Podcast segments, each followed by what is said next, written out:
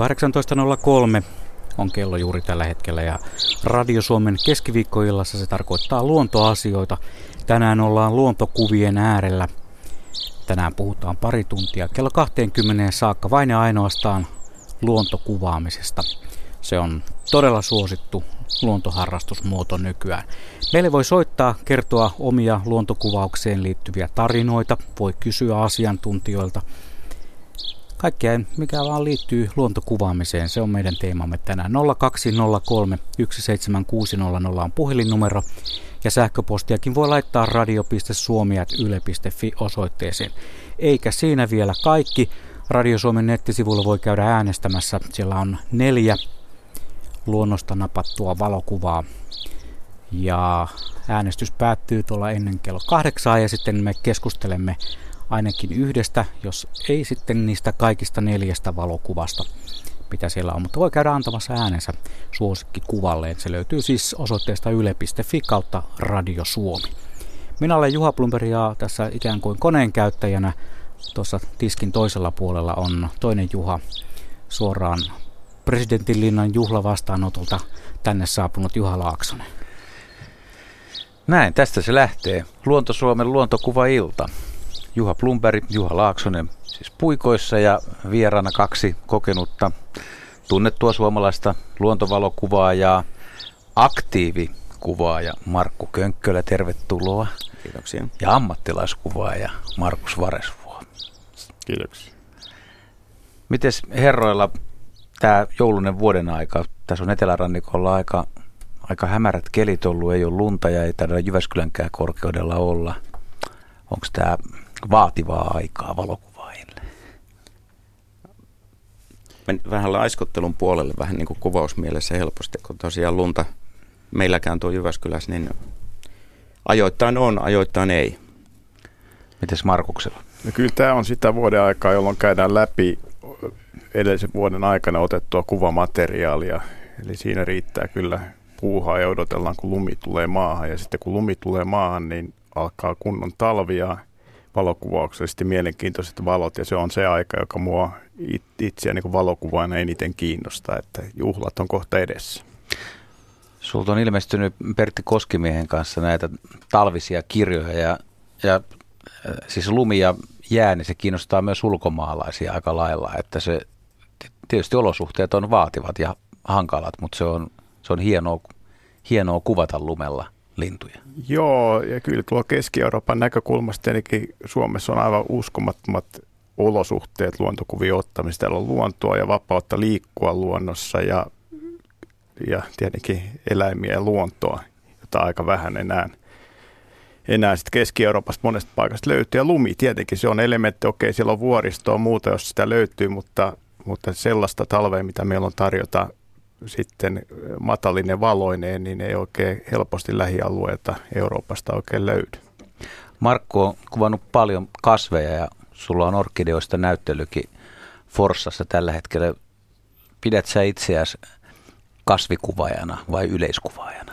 No tota, ehkä mä pitäisin itseäni yleiskuvaajana, joka harrastaa kasveja ja sen vuoksi sitten kuvaa aika paljon niitä. Kun nyt teit hyvän määrittelyn meidän vieraistamme, niin miten Juha Kaima määrittelisit itsesi luontokuvaajana? Jos tässä on nyt aktiivi ja ammattilainen, niin jonkun sortin amatööri voisi laittaa peliin, mutta mä oon aika kaikki ruokan, että mä kuvaan mielellään kaikkea ja mä käytän zoom-objektiiviä, jolla, jolla myös saa niin kuin vähän laajempaa ja sitten tiiviimpää kuvaa – Viime kesänä tuli kuvattua paljon sammakoita. että oli ihan selkeästi niin kuin sammakoihin ja liskoihin ja käärmeisiin orientoitunut aika. Että tota, ky- kyllähän se menee sillä lailla, että välillä innostuu jostain ja kuvaa enemmän. Entä itse?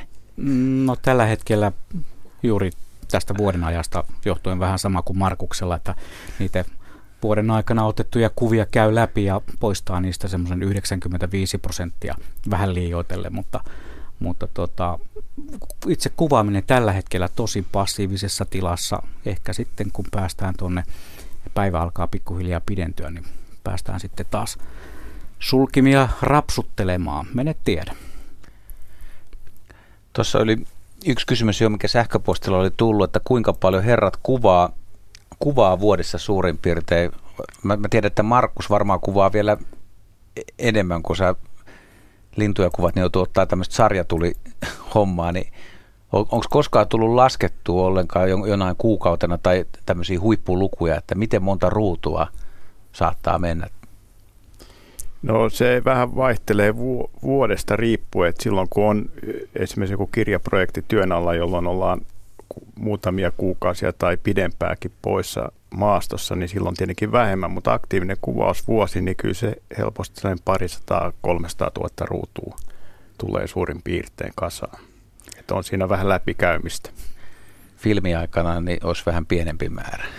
No joo, tuossa nyt edelleen tota, huoneen seinänlevyinen hyllykkö vanhaa diamateriaalia, noin 100 000 diasia roikkuu ja valittava harvoin niitä enää tulee käytettyä.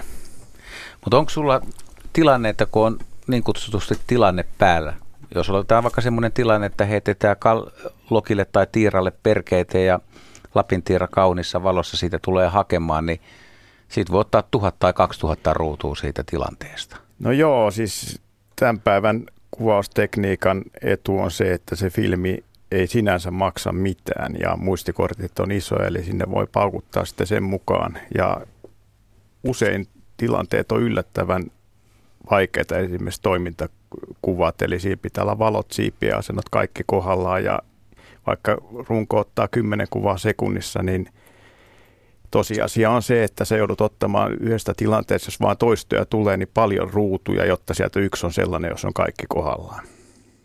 Eli ei kannata filmiä säästellä.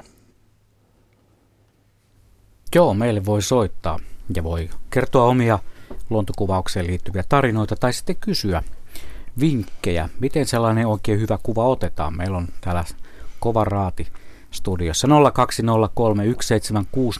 on meidän puhelinnumero.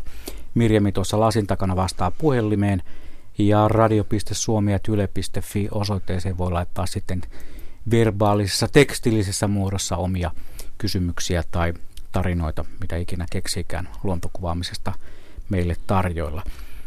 Ja voihan meille laittaa vaikka kuviakin. Katsotaan sitten lähetyksen loppupuolella, että niitä ainakin tuonne Luonto Suomen, Luontoillan eh, Facebook-profiiliin lupaan rakentaa sellaisen kansion, jossa kuvat, kuvamateriaalia on sitten näytillä. Ja mielellään, jos niitä kuvia lähettää, niin niihin voisi laittaa vaikka pienen tarinankin sitten kuvasta. Ja ennen kaikkea kuvaajan nimen, että saadaan kreditit kohdalleen. Niitä kuvia voi laittaa myös sinne radio.suomi.yle.fi osoitteeseen. Täällä Kari kysyy kasvikuvauksesta, siis Markulle menee kysymys, tarviiko kasvikuvaa ja tuntea kasvit? No ei välttämättä, koska tota, kasveja voi kuvata ihan sillä niin kuin visuaalisena kauniina kohteina, tuota, eihän se suinkaan välttämätöntä ole, mutta, mutta kyllähän se hyvä on. Kyllä sitä saa niin kuin sillä tavalla toisaalta paljon enemmän, jos tuntee niitä kasveja. Osaa kuvata sitten niin kuin kasvin sillä tavalla, että sen tuntomerkit näkyy, jos haluaa, että ne näkyy. Että... Mutta ei se välttämätöntä ole. Kuinka hyvin sinä tunnet? No sanotaan, että... Rohkeasti vaan. No, hyvin. No, tunnen, tunnen monia, jotka tuntee paljon paremmin, mutta tota, varmasti monin verrattuna tunnen kyllä hyvin.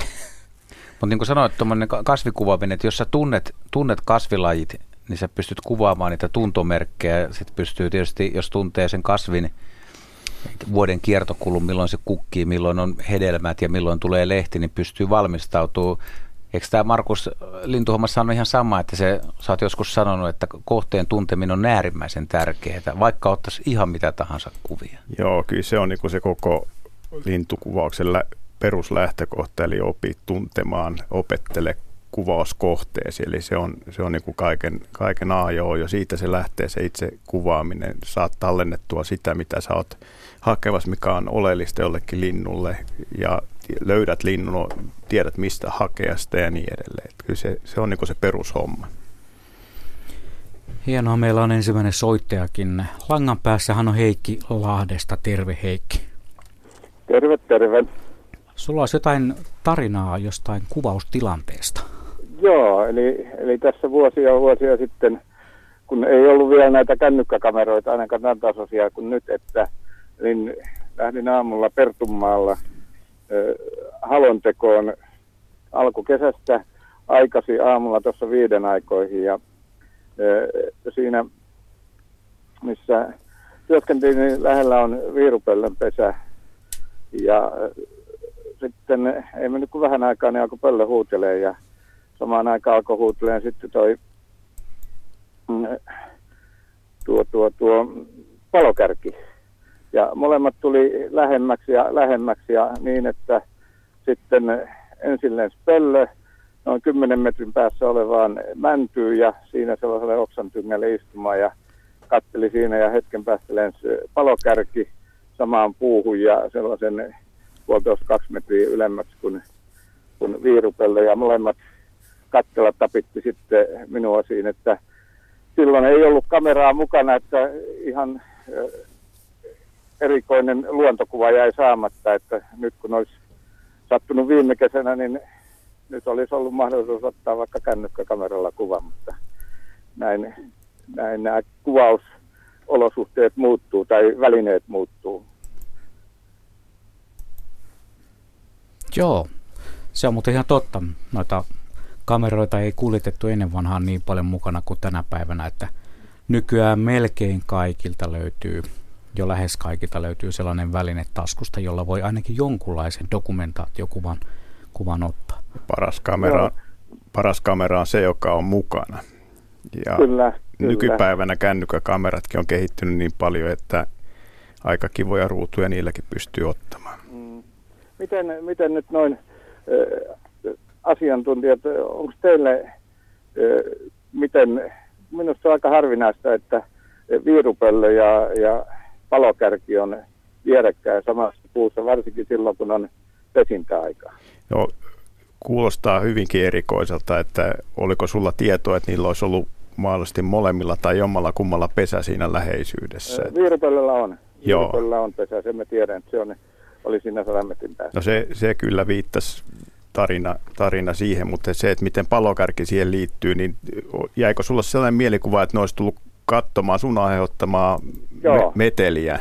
Tuli, koska ne tuli Joo. koko ajan lähemmäksi ja lähemmäksi ja huuteli tullessaan ja siihen jäivät sitten molemmat puuhun kattelee ja ihmettelee. Että kyllä, kyllä tämä uskoisin, että palokärjelläkin jossain lähet, suht lähettyvillä se pesä on ollut ja, ja linnut on myös uteliaita, että sieltä tullaan katsomaan Joo. vähän outoa, outoa äänen lähdettä ja joku tällainen tarina sieltä voi takaa löytyä, mutta harvinainen tilanne joka tapauksessa. Joo, kyllä, kyllä ei ole.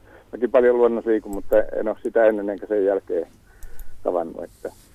Mutta tämmöinen, se on vähän niin kuin iso kala pääsee aina karkuun, niin tässä on hieno kuva jäi. Selvä, kiitoksia Heikki kuka se olikaan, joku valokuva ja sanoi, että ottamaton kuva on ikuisesti poissa. Mulla tulee mieleen tuosta semmoinen tarina, mikä Rekilän Matin kanssa aikoinaan oli, oli Helsingissä Viirupöllä, mitä oltiin kuvaamassa. Mulla oli filmi. Mun, mun mielestä Matilla oli jo digikamera mulla oli filmikamera. Ja käytiin filmiä siis. Ja istui puussa ja orava tuli sitä puurunkoa pitkin. Se tuli tota, sen rungon toiselle puolelle ja kurkkas. Ja just sitä ennen niin muut loppui tota filmi ja Matti kuvas. Ja se on edelleenkin yksi kaameimpia tilanteita, mitä on. Ja, ja ne tosi hienoja kuvia Matti sai ja ei ole käyttänyt niitä koskaan aikoinaan. Se olisi ollut kilpailussa. Siis se oli niin nasta se tilanne. Hmm. Kyllähän toi nykyaikanakin on mahdollista, kyllä monelle meistäkin on käynyt se tilanne, että muistikortti täyttyy juuri no, sillä no, ratkaisevalla totta, hetkellä. Et se on vähän sama kuin ennen vanhaa filkkaloppu, mutta se loppui nopeammin filmin aikana. Niin nykyään kun on isot muistikortit, niin sulla voi olla 2000 tai 3000 kuvaa muistikortin kapasiteetti, mutta siitä huolimatta se on, onnistuu loppumaan pahaa hetkeä. Se ja on mi- koettu ja nähty. Ja mikään ei ole kiusallisempaa kuin se, että pitää siellä kentällä ruveta tyhjäämään muistikortista niitä epäonnistuneita otoksia. Koko ajan menee tilanteita ohi ja harmi käy. Ne tulee jopa uniin miehelle. Se on koettu silloin, kun muistikortit oli vielä pieniä, eli digikauden alussa, ja, ja ne oli todella kalliita. Ja silloin tuli tilanteet eteen, että muistikortit täynnä ja hyvä tilanne jatkuu ja piti poistaa, poistaa sitten kuvia kesken kaiken. Nykyään se ei tule kyllä käytännössä koskaan vastaan. Kerro nyt tarkemmin joku semmoinen tilanne, milloin olisit saanut vielä paremman kuvan kuin mitä olet ottanut? No siis tulee mieleen eh, Lauttasaaren edustan saaret, mutta eh, ehkä joku 12 vuotta sitten, kun oli kunnon talvi, niin siellä oli muun muassa pulmusia ja todella hienot pakkaskelit ja kuurassa ja lumessa kaikki talven törröttäjät, aivan upeita tilanteita.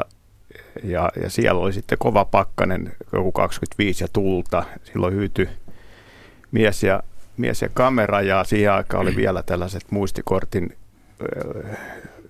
tavallaan tällaiset tallennus, erilliset tallennushärvelit, jotka tallennettiin kortteja ja se tietenkin hyytyi pakkasessa ja tilanne oli sitten sellainen, että ei, ei ollut mihkä tallentaa kuvia ja, ja kaikki turhat kuvat oli poistettu ja sitten joutui vaan ihailemaan auringonlaskussa lintuja, joka on sinänsä nautinnollista, mutta kuvaaminen jäi sillä kertaa vähän pikkusen liian aikaisin lopahti. Mutta sulla ei ollut kaveri vielä siinä, joka paukutti menemään, joka ei, olisi niin kuin ei, sinetöinyt sen. Ei, se olisi ollut se niitti.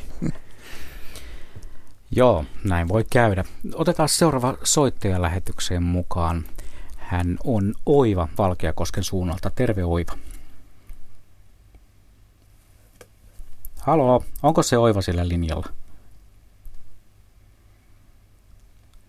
Jaha, Oiva taisi kadota. Mirjami tarkistaa, onko Oiva vielä linjan päässä. Siihen, tähän väliin otetaan sitten sellainen kysymys, joka tulee tuolta Radio Suomen lähetysikkunasta. Siellä nimimerkki Elbe kysyy, että miksi pitäisi ottaa valokuvia luonnosta? Mitä tavallinen ihminen niillä tekee? Kai, niin, sehän on hetken tallentamista ja, ja tietenkin se, voi, se voidaan tallentaa aivon sopukoihin ja saada yhtä hyvin se mielihyvä siitä, mutta aika moni haluaa jakaa sen hienon hetken, ehkä ainutlaatuisen hetken. Ja tänä päivänä se hetken jakaminen on sitten helpompaa kuin koskaan ennen, olkoon se sosiaalinen media tai, tai tota sähköpostilla ystävälle kuvan lähettäminen ja niin edelleen. Että kyllä, kyllä se on niin sitä hetken, ainutlaatuisen hetken jakamista. Muistat sä Markku sun ensimmäisiä luontokuvia? Pystyykö yhtään kertomaan, että miksi on alkanut kuvaamaan luontoa? No tota, mulla se varmaan lähti siitä, että mä olin jo ihan pennusta asti tota, kattonut, kontanut pihassa ja katsellut muurahaisia kulkemassa siellä ja, ja tota, kiikarin kanssa lintuja sitten vähän myöhemmin ja, ja tota, sitä vaan niin kuin oikeastaan ootti, että milloin sen kameran, kameran sitten hankkii, että pääsee myös kuvaamaan ja, ja tota, ensimmäisellä omilla rahoilla eli opintolainalla sitten nostin kameran ja siitä se lähti. Sillä tiellä oot vieläkin ja loppuun asti. Joo, nyt meillä on oiva langan päässä. Tervehdys. Hallo. Tervehdys Oiva. No terve, terve. Joo, mä oon teidän innokas kuuntelija aina. Mä lämmitän saunan keskiviikkona sillä, että mä pääsen kuuntelemaan tätä luonto-ohjelmaa. Ja esitäks mä nyt sulle kysymyksen? Ole hyvä. Niin, kun ihan elävästi äsken joku teitistä sanoi, että kun, kun mä otan paukutaan kuvia. Mä oon aina ihmetellyt sitä, että, että miten se kamera pitää semmoisen metelin, kun sä oot kojussa hiljaa, ja, ja katselet luontoa, joka sieltä hiipii, sitten tämä kamera rupeaa laulaa niin kuin, niin kuin jollakin ammuttas. Niin, niin eikö, eikö tämän päivän kameroita sitten saa semmoiseksi, että ne semmoista jytinää pidä, kun niillä kuvia ottaa? Hy- hyvä kysymys ja monasti arkoja lintuja kuvatessani tulee eteen tämä ja nykypäivänä kameroissa on tällainen niin sanottu silent mode eli hiljainen kuvatoiminto, eli, eli se kyllä sitten hiljentää sitä sulkimen raplatusta aika tavalla ja sen lisäksi tänä päivänä löytyy sellaisia kameroita, joissa ei ole peiliä ollenkaan, niin tota, ne on sitten jo hyvin hiljaisia tai täysin hiljaisia, mutta järjestelmäkameroissa on edelleen se ongelma, että siellä peili raplattaa ja pitää meteliä. Niin, sitä, sitä mä oon aina ihmetellyt, että ollaan hiiren hiljaa teltassa ja sitten kun saadaan tämä kohde siihen, niin sitten alkaa semmoinen mekkala. Joo, kyllä, kyllä se on, se on ongelma, joka on tiedostettu ja, ja sitä on yritetty välttää sitten mon, muutamalla eri tavalla ääniejärjestelmällä koppia tai sitten tosiaan niin kuin uusimmassa kameroissa on näitä hiljaisia niin. kuvaustoimintoja tai sitten myöskin se kameran runko voidaan ympäröidä jollakin ääntä vaimentamalla tota, a, aineilla. Mutta, mutta tota, joo, monta kertaa on sellainen tilanne, että toivoisin itsekin, että kamerat olisi hiljaisempia. Niin juu, siis en mä, en mä ole koskaan, mä ajattelin juuri, että mä en, mä en tiedä, kuinka paljon se kuuluu sinne, sinne siihen kohteeseen se ääni. Mutta kun minä katselen luonto-ohjelmia, niin, niin siinä se ääni kuuluu tänne, tänne televisioon. Joo, no kasvit on vähemmän arkoja, siinä se ei vissi ongelma vai? No ei, ei ole ongelma ja tota, loppujen lopuksi äh, aika harvat eläimetkin taitaa siihen, siihen ääneen sitten enemmän reagoida. liike. Liike ja hajut ehkä. Joo. Joo, Joo, se on, objektiivi ei saa heilutella. Mm. Joo, se on varmaan, mm. sillä tavalla saa kyllä korpit ainakin peloteltua, jos, jos on liian hätäinen o- heiluttelija. Mutta ei ne sitä äänestä sillä niin joo, se on yllättävä kyllä, niin tosiaan niin se ääni ei ole se pahin karkote, vaan nimenomaan liike. Et joskus pienikin objektiivi varomaton liike, niin saattaa pelottaa linnut koko päiväksi pois. Tämä oli varsin hyvä kysymys, kiitoksia. Oli, no, ja mä vielä jatkaisin tästä, tota, en ehkä äänestä, mutta sarjatulesta, niin tarviiko kasvikuvauksessa, tuleeko sulle Markku tilanne mieleen, että sä käyttäisit, että siitä olisi etua, että vetäisi sarjatulella kasveja? No kyllä mä joskus, kun tota, sattuu olemaan tuulinen keli ja on jossain, jossain tuota kaukana tuolla ja harvinainen kasvi, jota ei pääsisi kuvaamaan pitkään, kuin ehkä seuraavana vuonna, niin tota, kyllä silloin. Ja sitten jos siinä kasvilla on joku hyönteinen, jonka haluaa mukaan siihen, niin kyllä silloin kymmenisen kuvaa sekunnissa niin vauhtia ihan Se on jo surinaa, se ei ole edes tota paukutusta, kun on tarpeeksi nopea suljen aika. Jep, meille voi soittaa edelleen 0203 17600 on puhelinnumero ja nyt alkoi tulla noita kuvia. Laitan niitä pikkuhiljaa tonne. Oikein hieno jääkukka-kuva on tullut Heikki Mähösen lähettämänä ja näitä tulee sitten li- lisää eh, illan edetessä tuonne Radio Suomen, eikä anteeksi Luontoillan Facebook-profiiliin. Sinne, sinne ilmestyvät nämä kuvat. Ja sitten sitä äänestystä pitää tässä kohtaa vielä muistuttaa. Käykää ihmeessä katsomassa niitä kuvia sieltä Radio Suomen etusivun kautta tai sitten lähetysikkunan kautta pääsee myös kurkkaamaan. Ja hyvin on ääniä annettu. Siellähän on neljä erilaista kuvaa. Tai no ei ne kauhean erilaisia itse asiassa ole, kun miettii. Siellä on neljä kuvaa, josta kolme on lintukuvia ja yhdessä on sitten äh, joku öttiäinen. Mikä se nyt olikaan? Se oli Ruskoseppä. Rusko Aivan. Seppä, joo. Ja kuvia on käyty äänestämässä jo toista sataa kertaa, ei muuta kuin sinne Mutta vaan. jokaisella kuvalla on tarina ja se tarina pitäisi Nimenomaan. sitten selittää. Ja me haluamme kuulla myös kuuntelijoiden tarinoita, niin kuin tuossa äsken kuultiin, ku, tarinaa siitä ottamattomasta kuvasta. Ja siinä kohtaa nousi nämä kännykät esille. Kuvaatte te kännykällä luontoa? No sanotaan nyt näin, että, että kyllä enempi sitten sellaista jotain täydentävää kuvaa, jok- jokunen kuva jostain piilokojusta tai muusta on tullut kännykällä otettu jopa käytettyä jossakin kirjassa, mutta se on niin kuin enemmän sellaista taustattavaa materiaalia, että sitten mon, monenlaisessa muussa kuin, niin kuin luontokuvauksessa sitä tulee kyllä, kyllä käytettyä, mutta tänä päivänä kännykkäkameroiden kuvalaatu on kohtuullisen hyvä ja jonnekin sosiaalisen median käyttöön riittää vallan mainiosti. Mites Markku? No tota, kyllä mä käytän, mutta se on lähinnä semmoinen muistiinpanon väline, että tota, jos, jos on joku paikka tai kohde, jota haluaa sitten tulla kuvaamaan joskus paremmissa olosuhteissa tai paremmalla ajalla, niin siitä voi ottaa kuvan, kun siihen kännykkä kuvaan jää se paikkatiedot ja muuta, niin se löytää sitten helposti ja muistaa sitten, kun se on siellä kameran muistissa tai kännykän muistissa. Kyllä täytyy olla aika nöyrä, kun miettii, mitä kymmenen vuotta sitten ajatteli, että, että, että kamera puhelimessa, että mitä järkeä. Että nyt kyllä aika usein tuota tulee otettua ja Bloomberg Juha on opettanut mut ottaa panoraamaakin, kiitos siitä, että tota, aikoinaan Lapin reissulla, niin kyllä mä käytän aika lai- lailla puhelinta valokuvauksessa. Toi muuten, mitä Markku sanoi, niin se on hyvä pointti. Nyky, kaikissa nykykameroissa, siis tämmöisissä isommissa kameroissa, ei ole GPS-paikannusta. Eli se, kun ottaa samassa tilanteessa kännykällä kuvan, niin siihen jää myös se lokaatiotieto. Hyvä vinkki kaikille kuvaajille. Otetaan sitten Eino Rautavaarasta mukaan. Tervehdys. Terve, terve. Sullakin on kuvaukseen liittyvää tarinaa. No joo, minä en ole mikään oikein luontokuvaaja, mutta tuota, mielellään otan kuva, jos hyvä tilanne sattuu. Ja tällainen tarina, kun me ollaan kesät tuolla Pihlajavedellä Saimaalla saaressa ja tuota, siinä yksi päivä kateltiin sinne taas sinne tyveni päivä, niin sinne järvelle, kun siinä se norppa kalasteli ja tuota, sitten lähdetään veneen kanssa. Otetaan muutama kuva siitä taas vaihteeksi ja lähdettiin semmoisella, mikä meillä on tällainen pulpetti vene, ja meillä on ajokoira. Hän tietysti tulee aina mukaan, kun me koko aja jaaritetaan peräkkäin muutenkin sen kanssa, niin se on siinä aina keulassa ja veneessä ollaan kalalla tai missä vaan, niin tuota.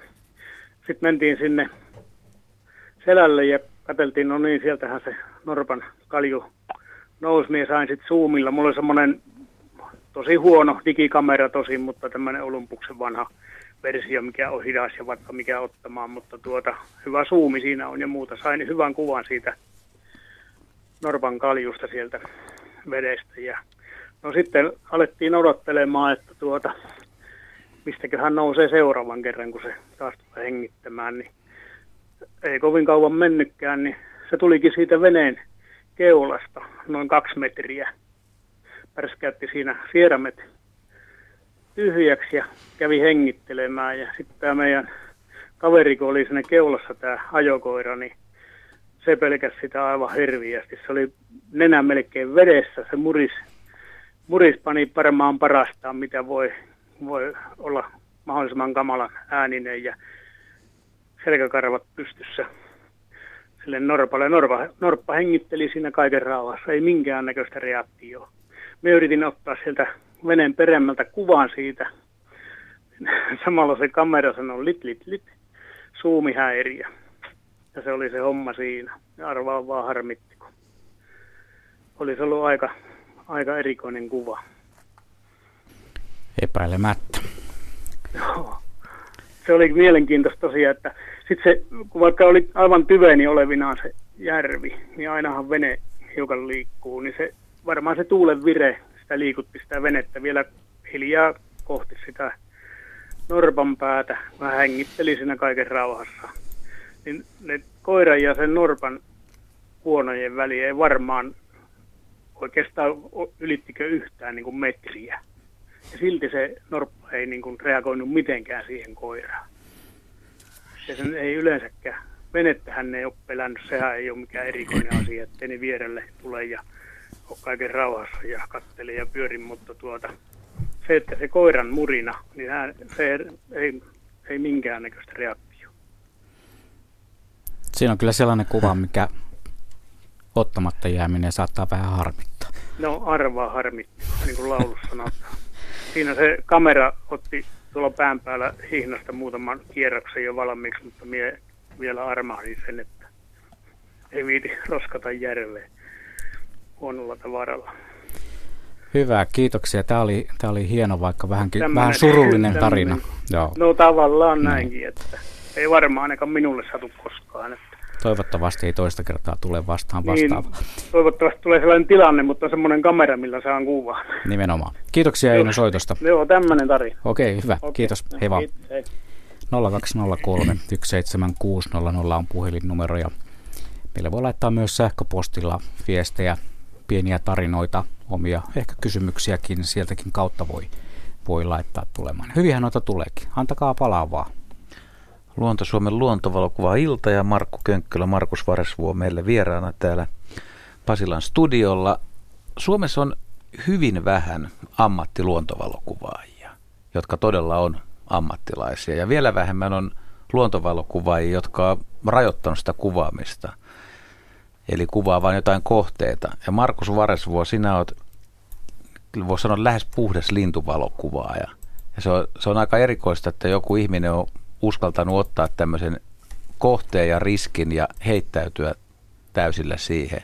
Haluatko vähän valottaa kansalle, että kuinka tuota homma lähti käyntiin ja, ja miksi teet näin? No joo, siis tietenkin linnut on aika kapea-alainen niin kuin luontokuvauksen osa ja siinä on sitten se etu kuitenkin, että linnut on yllättävän samoja pitkin poikin Eurooppaa, eli täällä sä voit kuvata suurinta osaa suomalaisista lajeista ja ne on ihan yhtä käypiä ne kuvat missä päin muualla Eurooppaa tahansa jopa sitten Euroopan ulkopuolella. Eli, eli ehkä maisemakuvauksessa se, että suomalainen maisema ei käy niin helposti kaupaksi tuolla Keski-Euroopassa, mutta Suomen talvessa otettu kotkakuva kelpaa erinomaisesti Euroopassa. Ja täällä on se etu tosiaan, että nämä valot on todella, todella ainutlaatuista. Sitä matalaa hyvää valoa on täällä enemmän kuin laki salli, jos näin voi sanoa, että, että siitä nämä ulkomaiset Keski-Euroopan kuvaajat on todella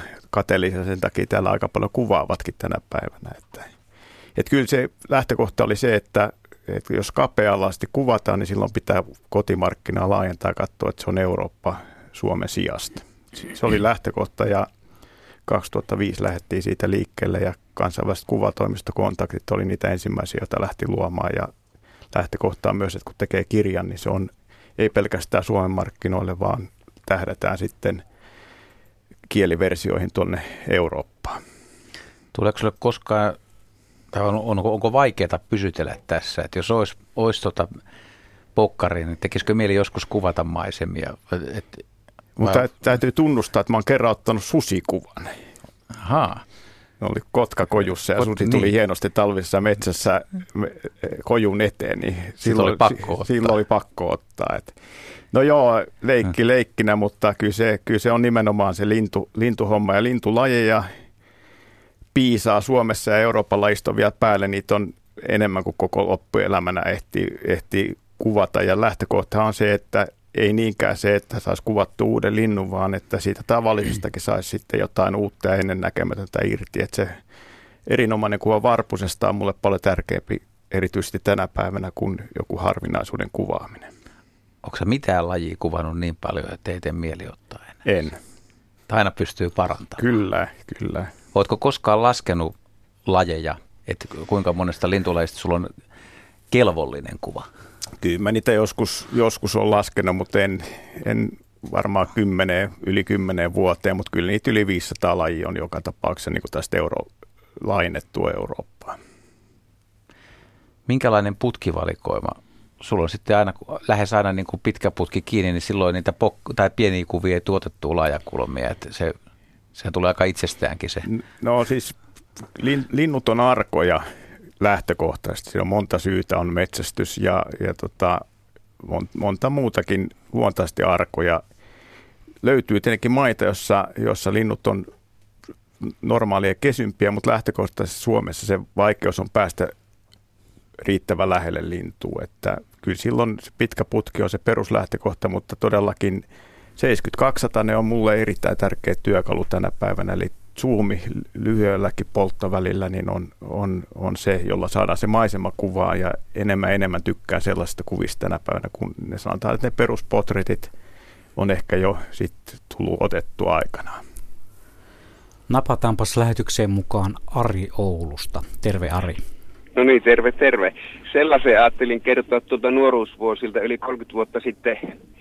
Aloitteli mustavalko valokuvaamista ja tuota, oli yksi syys, pimeä syysilta ja navetan takaa kuulu semmoinen niin äänekäs vinkuva ääni, eli ajattelin, että joku pöllö tai haukka siellä on ja menin taskulampulla kattoon, niin siinä oli peltopyyn kimpussa hiiripöllö sitten ja tuot, hain, hain sisältä Manfrotto jalusta ja Pentax kamera siihen ja muistaakseni 80-200 oli se objektiivi ja laitoin salamalaitteen ja lankalaukasimme ja hiippailin sitten pois ja oottelin, että se tulee takaisin. Ja hitaasti kun meni, niin pääsi ihan siihen noin kahden, kahden metrin päähän ehkä suurin piirtein.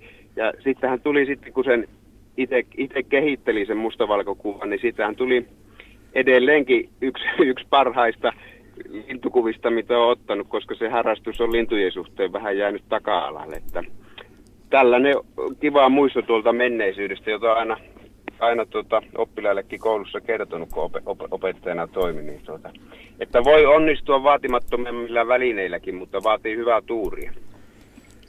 Todella, todella hieno ainutlaatuinen tilanne, että sen on kuullut, että tunturipöllö on napannut peltopyyn ja itse on päässyt kuvaamaan, kun kanahaukka nappaa peltopyyn, mutta en ole edes itse asiassa kuullut, että hiiripöllökin tällaista. Joo, joo, kyllä se hiiripöllöksi, minä sen tunnistasin ja se on mulla kiva, olisi toki jakaa, mä en tiedä, että voiko tätä teidän kanavaa pitkistä laittaa näytille sinne jonnekin, että tuota, näki I, sitten KO-kuva. Että... Il, ilman muuta.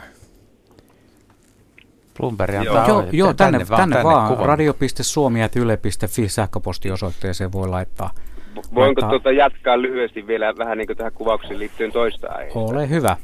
Eli sitä ihmetellytkö nyt sitten sen verran tullut tuota varallisuutta iän myötä kuitenkin, että on kärsinyt ostaa linssejä lisää ja kalustoa satsata ja digiaikaan kun on nyt siirrytty, niin tuntuu, että tosiaan kun ottaa, ottaa sata kuvaa vaikka, niin ei välttämättä löydy yhtä semmoista kelvollista, että siellä se kasvikuva ja kuka teistä olikaan kertoo, että ottaa sarjatulella, kun on hyönteinen kasvinkimpussa, mutta jotenkin tuntuu, että mikä inflaatio tässä kuvahommassa on mennyt, että ollaanko me niin kriittisiksi tultu, että enää ei mikään kelpaa, että se pitää olla jollakin lailla niin viimeisen päälle viritelty, että sitä ilkeä itse katsoa, että saatika että näyttää jollekin, vai mistä tässä on kysymys?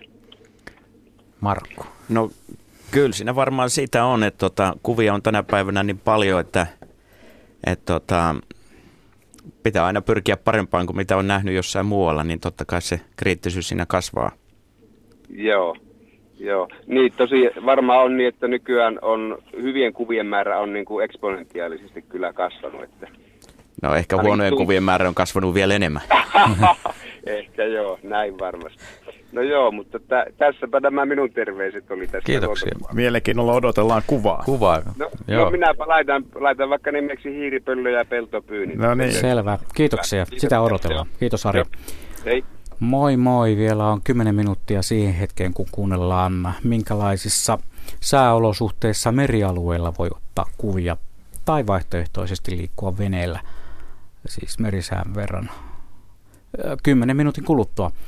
Mutta Luonto-Suomen luontokuva iltaisen kuva jatkuu. Onko sulla Markku jotain lempiobjektiivia tai polttoväliä? Voisit sanoa, että kuvaat kumminkin suuren osan kuvista. No se riippuu ihan siitä, mitä kuvaa. Jos kasveja kuvaa, niin tuommoinen, ja yhtä lailla hyönteisiäkin, niin satainen makro on semmoinen ää, tämmöiselle täyskennoiselle kameralle aika, aika sopiva yleisobjektiivi. Että- Satanen makro Mm. täyskennoselle. Nyt on muutama kuulija, jotka ei ehkä ihan vielä tajua. Joo, siis 100 millinen eh, silloin kun tota, kennon koko on tämä niin sanottu täyskennon, eli 24 milliä kertaa 36 milliä. Et, tota, jos se kennon koko on pienempi, niin sitten niin, tota, vastaava kuvakulma saa tota, lyhyemmällä polttovälillä. Että kroppikennosella se, se vastaava polttoväli suunnilleen vastaava on 60 millinen. Että sillä saa jo taustaa häivytettyä ja, ja tuota, kuitenkin vähän pikkasen etämältä sitten kuvattua ja pystyy kuvaamaan myös matalammasta kuvakulmasta. Että se on sen takia parempi semmoinen vähän pidempi polttoväli kuin tämmöinen niin sanottu normaali polttoväli. Onko sun työmetodi kuvauksessa sellainen, että jos otetaan nyt vaikka esimerkiksi, että on, valkolehdokki kukassa ja sulla on, sulla on äärimmäisen nätti yksilö siinä, ja, niin sä saatat sitä yhtä, yhtä kukkaa tai yhtä kasvia, ja sä saatat tunnin verran tai pidempäänkin pyöriskellä se ja miettiä ja odottaa valoa, tai, tai kuinka, kuinka siitä voi löytää esimerkiksi uusia asioita. Kun li- lintu on, tai joku nisäkäs on tietysti helpompi ajatella, että kun se liikkuu, niin se voi olla erilaisessa asennossa, mutta löytyykö kasveistakin näitä?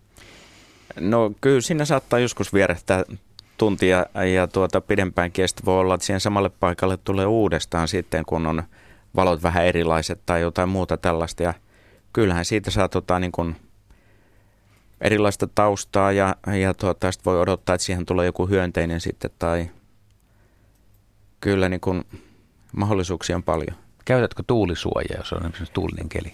Tarvittaessa käytän tuulisuojaa ja käytän sitten tota, valon pehmentämistä, pehmentämiseen käytän sitten heijastinta tai sitten semmoista, semmoista tuota läpisuodattavaa vähän tilanteen mukaan. Tarkoittaako tämä heijasti nyt heijaste sitä käytännössä, jos on vaikka tatti ja sä laitat sen alapuolelle semmoisen folion, että se heijastaa sinne tatin alapinnalle valoa, joo. että se ei ole musta Joo. tai pimennys. Joo, ja vaikka se olisi ihan tuommoinen, sanotaan nyt valkolehdokkikin, jos on kirkas auringonpaiste, niin tota, sinne vastakkaiselle puolelle heijasti, niin se, se tota, niin kuin tasaa niitä valojen ja varjojen eroja siitä kasvista. Mitäs Siinäpä- Blumberg sanot tässä? Siinäpä tuli hyviä vinkkejä jälleen kerran meille kaikille amatöörikuvaajille. Hyvä, hyvä. Niitä voi kertoa tässä lähetyksen aikana lisääkin. Olkaa hyvä vaan, ha, herrat, ammattiherrat. Tota, joo, meille voi laittaa noita sähköpostilla viestejä radio.suomi.yle.fi on osoitteemme ja sinne on noita kuvia mukavasti tullut muutamia kappaleita. Joku siellä kysyi, että mistä löytyy ne kuvat, joita pitäisi äänestää. No, yle.fi kautta Radio Suomi-sivulle kun matkaa, niin siinä oikealla ylällä, ylhäällä on sellainen hassunkurinen valokuva, jossa parrakas mies ottaa valokuvaa riikin kukosta, joka työntää päätään tuonne vastavalosuojaan.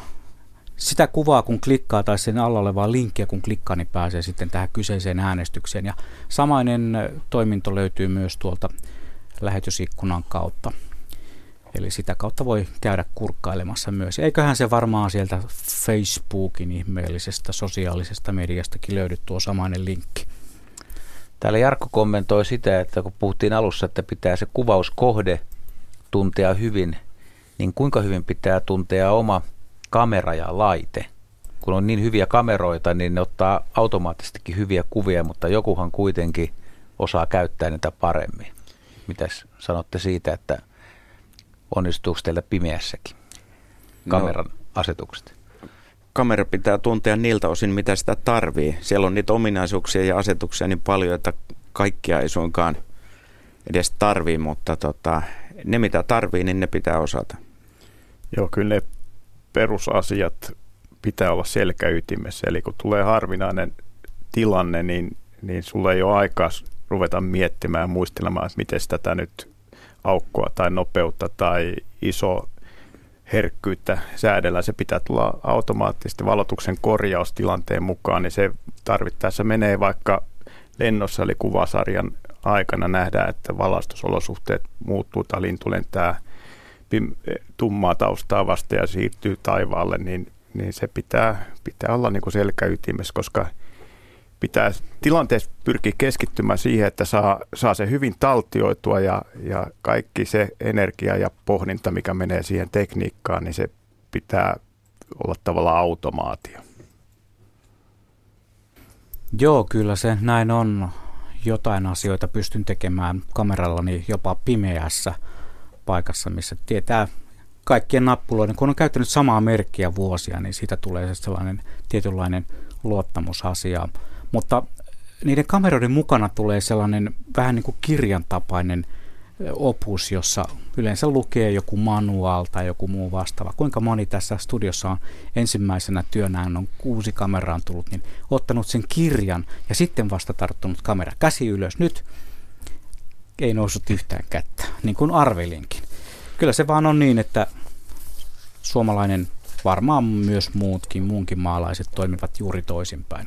Sitten vasta kun tulee se joku ongelmatilanne, niin otetaan se ohjekirja mukaan. Mutta napataanpas äh, Esko mukaan puhelimet, se vielä ehtii ennen merisäätä. Terve Esko. No terve, terve. Tuossa tuli mieleen, kun äh, siellä äh, Aska äh, aprikoitte sitä harrastuksen motiivia, niin minä muistan 50-luvulla lukeneeni Grand Old Manin – kuva, lintukuvaajan Yrjö Kokon jostain kirjasta, että kameralla voi tyydyttää metsästysviettiä. Ampua niin, että se kohde jää henkiin. Ja luulen, että en ole ainoa, jolla on pikkupoikana käynyt niin, että kun sai ilmakiväärillä ammuttua sen ensimmäisen tirpusen, ja se oli tuossa kämmennellä veritippa nokan päässä, niin itku pääsi. Ja kamera on siinä mielessä, ei tarvitse ripustella trofeita seinille – voi näytellä äh, kavereille kuvia. Ja äh, siinä, äh, kun ei nyt yleensä hirviähtiä lukuun ottamatta äh, ole niinkään ruoan hausta kysymys metsästyksessä, niin äh, äh, laji on yhtä vaativa vallankin, jos ottaa kuvattakseen kettua, sutta ja sitten karhu loppujen lopuksi tietenkin, että hiivitpäs lähelle ja ota kuva. Ky- kyllä, tämä on varmasti ihan, ihan totta, että tietynlaisesta metsästyksestä on hyvän kuvan metsästyksessäkin kysymys, että ihan varmasti oikeaa tulkintaa. Näistä ottamattomista valokuvista, niin niitähän on kaikilla. Minä asun omakotitalossa. Keittiön ikkunan puolella on aika iso puutarha. Ja yhtenä aamuna aamukahvia juodessa totesin, että katos vaan keskellä kaupunkia omakotitontilla valkohäntä äh, kauris tuolla Kuusiadan vieressä ja 12 megan pokkarilla, niin saihan sieltä suomattua aika hyvän kuvan. Ja sitten paha tapa vei sen kahvikupin jälkeen toiselle puolelle taloa terassille, tupakalle, piipulle. Ja sitten kuului talon päädystä nurkan takaa raps, raps, raps. Ja se valkohäntäkauris tuli noin viiden metrin päähän ja poseeras siinä kymmenkunta sekuntia, käänteli päätään eri suuntiin. Ja se kamera oli keittiön pöydällä. Että näitähän sattuu. Joo, kyllä mä ainakin tiedän monia metsästäjiä, jotka on tota vaihtanut kameraan, että niin, kyllä tämmöinen trendi, trendi on ihan hyvä. Suosittelen. Joo. Ja, ja sit siitä si- mielenkiintoisista puheluista ja e, mukavasta ohjelmasta. Ja siinä on sekin hyvä puoli, että sen me, kiväärillä sen kohteen voi ampua vain kerran, mutta kameralla siitä voi saada useita kuvia vielä, kuka ties seuraavanakin vuonna. Niin, ne voi ottaa vaikka porukalla. Kaikilla voi olla se oma kuvan muodossa oleva trofee, vaikka siitä valkohäntä kaurista. Ei tarvitse tosiaan sitä yhdelle ihmiselle sitä eläintä säästää. Yle. Radio Suomi. Luonto Suomen luontovalokuvausilta jatkaa ja me tuossa kahvitauolla Markku Könkkölä ja Markus Varesvon kanssa keskustelimme tästä kuvaus, kuvausfilosofiasta ja kuvien käytöstä, kirjakäytöistä, kuinka paljon Suomessa, jos, jos pääsee valokuvaamaan niin, että saa ne myös kirjoihin ja julkisuuteen, niin se on kova, kova, kova työ, mutta suurella osalla ihmisiä vissiin Instagram nykyään riittää, mutta jo, jostain tämä motivaatio kuvaamiseen kuitenkin tulee. Eli tarkoita sitä, että, että tuota, onko teidän mielestä niin kuin harvat ja valitut, jotka pääsee saa, tai saa niitä kuvia sinne kirjoihin asti, että joutuuko jotkut oikeasti tyytymään siihen vai tyytyykö ne ihan mielellään, että mä kuvaan vaan näin vai on, onko se monen haave kuitenkin, oma kirja? No siis sanotaan nyt näin, että jos, sä, jos harrastus on muuta kuin satunnaista näppäilyä niin, ja tosissaan panostaa siihen, niin kyllä se jossain vaiheessa tulee eteen ainakin, että saisi niitä kuvia julki mu- muuallakin kuin sosiaalisessa mediassa. Ja, mutta suurin osa ihmistä niin haluaa vi- vilpittömästi jakaa sen hyvän muiston, hyvän hetken ja, ja se on täysin riittävää, jos se on, on sitten ystäville jaossa esimerkiksi Facebookissa tai, tai Instagramissa, että hyvin erilaisilla motiivilla ja, ja varmasti yhtä tyytyväisiä saattaa olla ihmiset siihen, että saa sen kuvan siihen siihen Facebook-sivulle. Ja paljon, paljon niin kuin ihmisiä, jotka tykkää siitä, niin se on sitten taas ihan eri, eri maamaissa lähet, lähet niin kirjaa rakentamaan tai, tai kuvia, kuvia myymään, että se on sitten taas vaatii jo aika paljon enemmän. Tarjontaa on ihan hulvattomasti tänä päivänä. Tässä on pari minuuttia aikaa vaan uutisiin, mutta sitä ennen vielä, niin Markku, jos, jos saat jonkun tosi hyvän kuvan omasta mielestäni, niin panttaatko sitä johonkin muuhun vai tuleeko se sosiaaliseen mediaan ja jakoon? Että miten, miten näitä parhaita kuvia säästellään? No kyllä siitä varmaan jonkinlaisia tiisereitä tulee laitettua sitten, sitten tuota, aika nopeastikin johonkin nähtäville, mutta tota, saattahan se olla, että se paras on sitten siellä vähän jemmassa onko paras, vai onko paras niin säästääkö se kilpailuun vai voit sä esimerkiksi Markus, jos sä esimerkiksi kanalintukirjassa, niin oliko semmoisia kuvia, mitä sä et halunnut missään tapauksessa näkyy ennen kuin kirja ilmestyy? Siellä oli paljon julkaisemat, missään julkaisemattomia kuvia. Et kirjan idea on se, että, että siellä on myöskin uutta ennen näkemätöntä materiaalia. Toki sitä promotaan, sitä kirjaprojektia myös niin, niin sanotulla näytekuvilla, jota on sitten Facebookissa ja Instagramissa omilla nettisivuilla, että osa on ainakin pieniresoisena Reson näyt, näyttöversioina ollut, nähtävillä, mutta sitten taas suurin osa on ennen näkemätöntä, että se on, se on kokonaisuus, jossa pitää olla sekä, tai suurin osa pitää olla uutta ja ennen näkemätöntä. Se on elä, uusi elämys sitten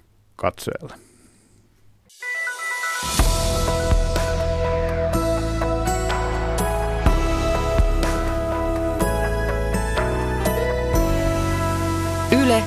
Radio Suomi.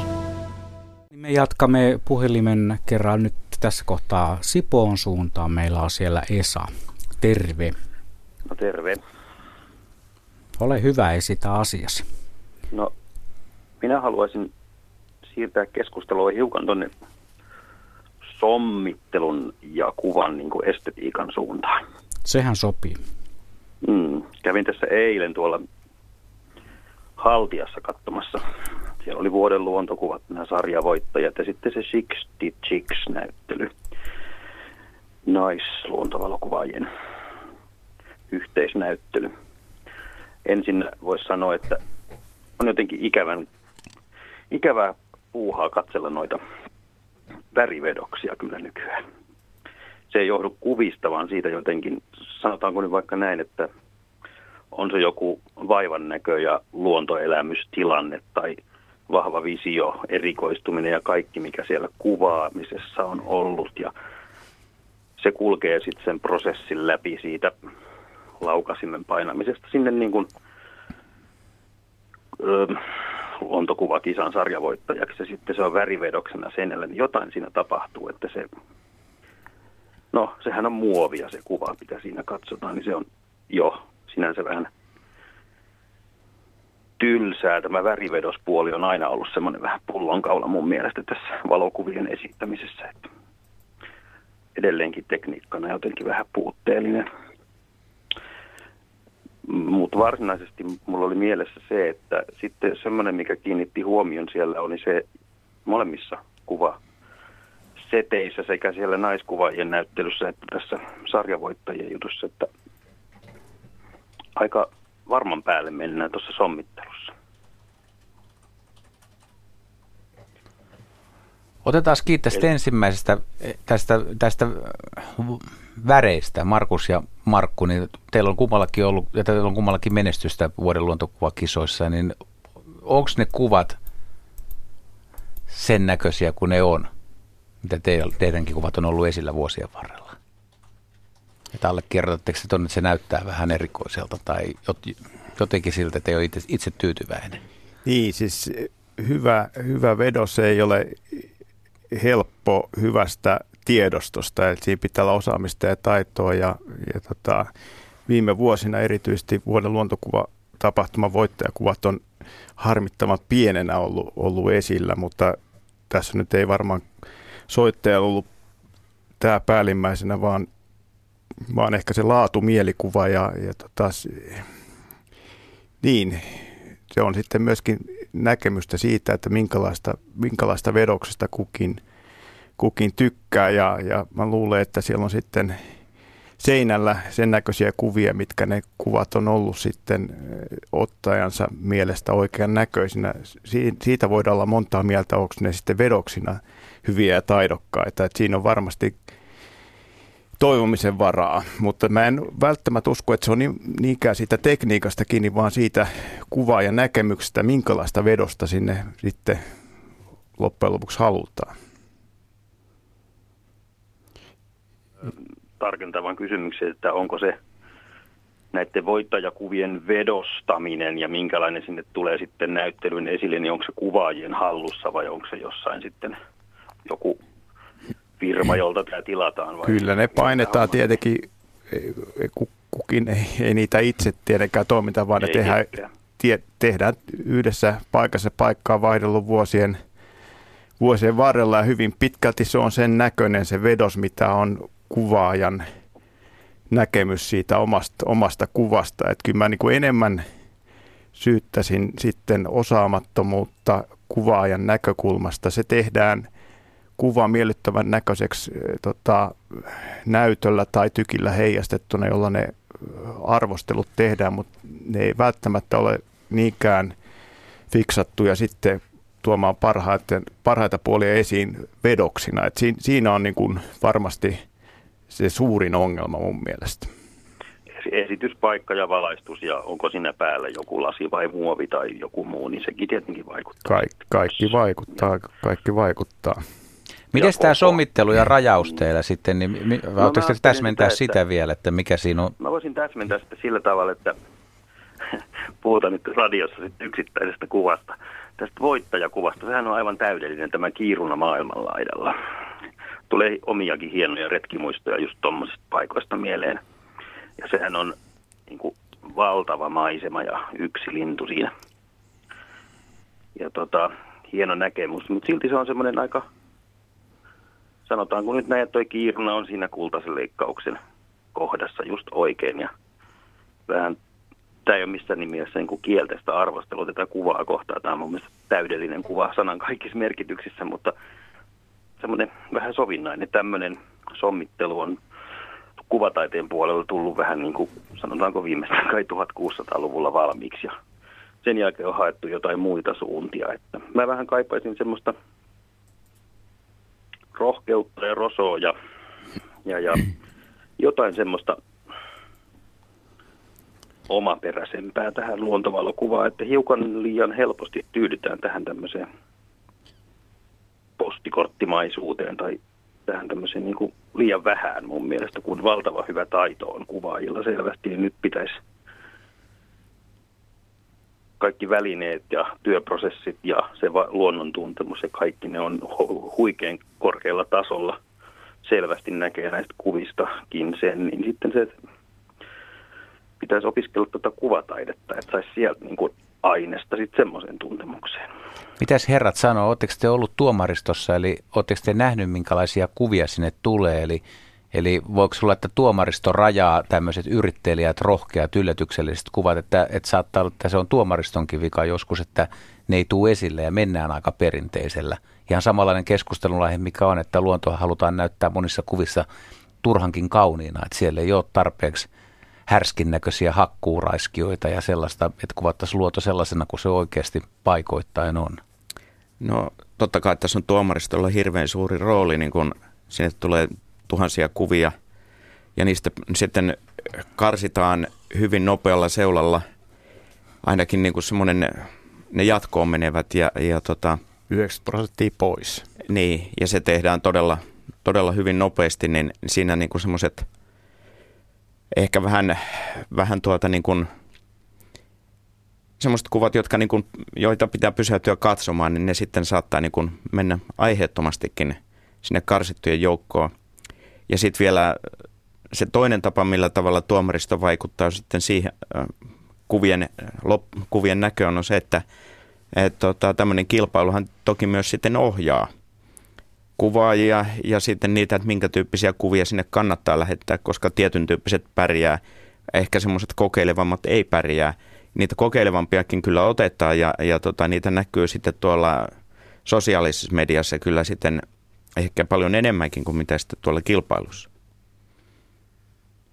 Joo, se on varmasti nimenomaan yhdistelmä kuvaajien ottamaa kuvaa ja sitten tuomarien tuomarointia. Eli, eli varman päälle pelataan, mutta rohkeita vetoja, itse ollut monessa tuomaristossa mukana, niin kyllä siellä näkee ja kyllä mä yritän ainakin itse tuomarin roolissa niin nostaa esiin sellaisia, jos haetaan vähän perinteistä poikkeavaa sommittelua ja muutenkin poikkeavaa, som, äh, tota, poikkeavaa sitten visuaalista ilmettä. Että, mutta et, tänäkin vuonna niin sanotaan, että sommittelut oli ehkä, ehkä suht perinteisiä, vaikka niin kuin itse totesit, niin eihän sitä vuoden luontokuvaa, niin siitä nousi harvinaisen vähän kritiikkiä, joka on oikeasti merkki siitä, että nyt oli kuva, josta tykättiin laajoissa piireissä.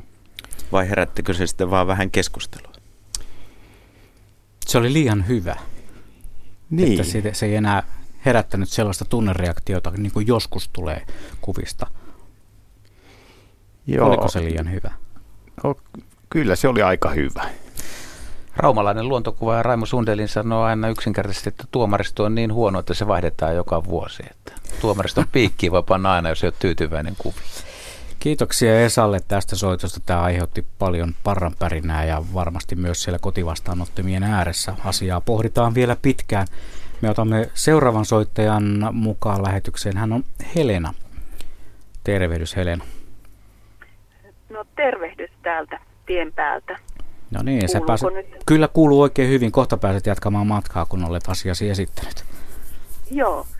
Tuossa äsken alkupuolella ohjelmassa oli puhetta peilittömistä kameri, kameroista ja peilillisestä. Ja Ja siitä sitten jatkokysymys, että jos olisi kova into aloitella luontokuvausta, niin minkälaisella kameralla ja mitä eroa näillä peilittömällä ja peilillisellä on?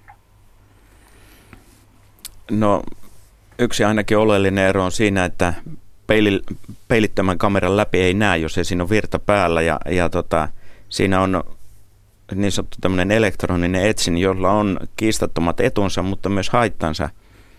Et jos tota, kameran pistää virran päälle ja nostaa, nostaa tuohon silmälle, niin sieltä ei näe vielä yhtään mitään. Siinä menee pieni hetki ennen kuin sieltä kuva tulee, mutta toisaalta sitten taas siitä pystyy katsomaan niin kuin sen kuvan valotuksen paremmin siitä etsimestä, tämmöistä elektronista etsimestä, tämmöisen peilittömän kameran etsimestä.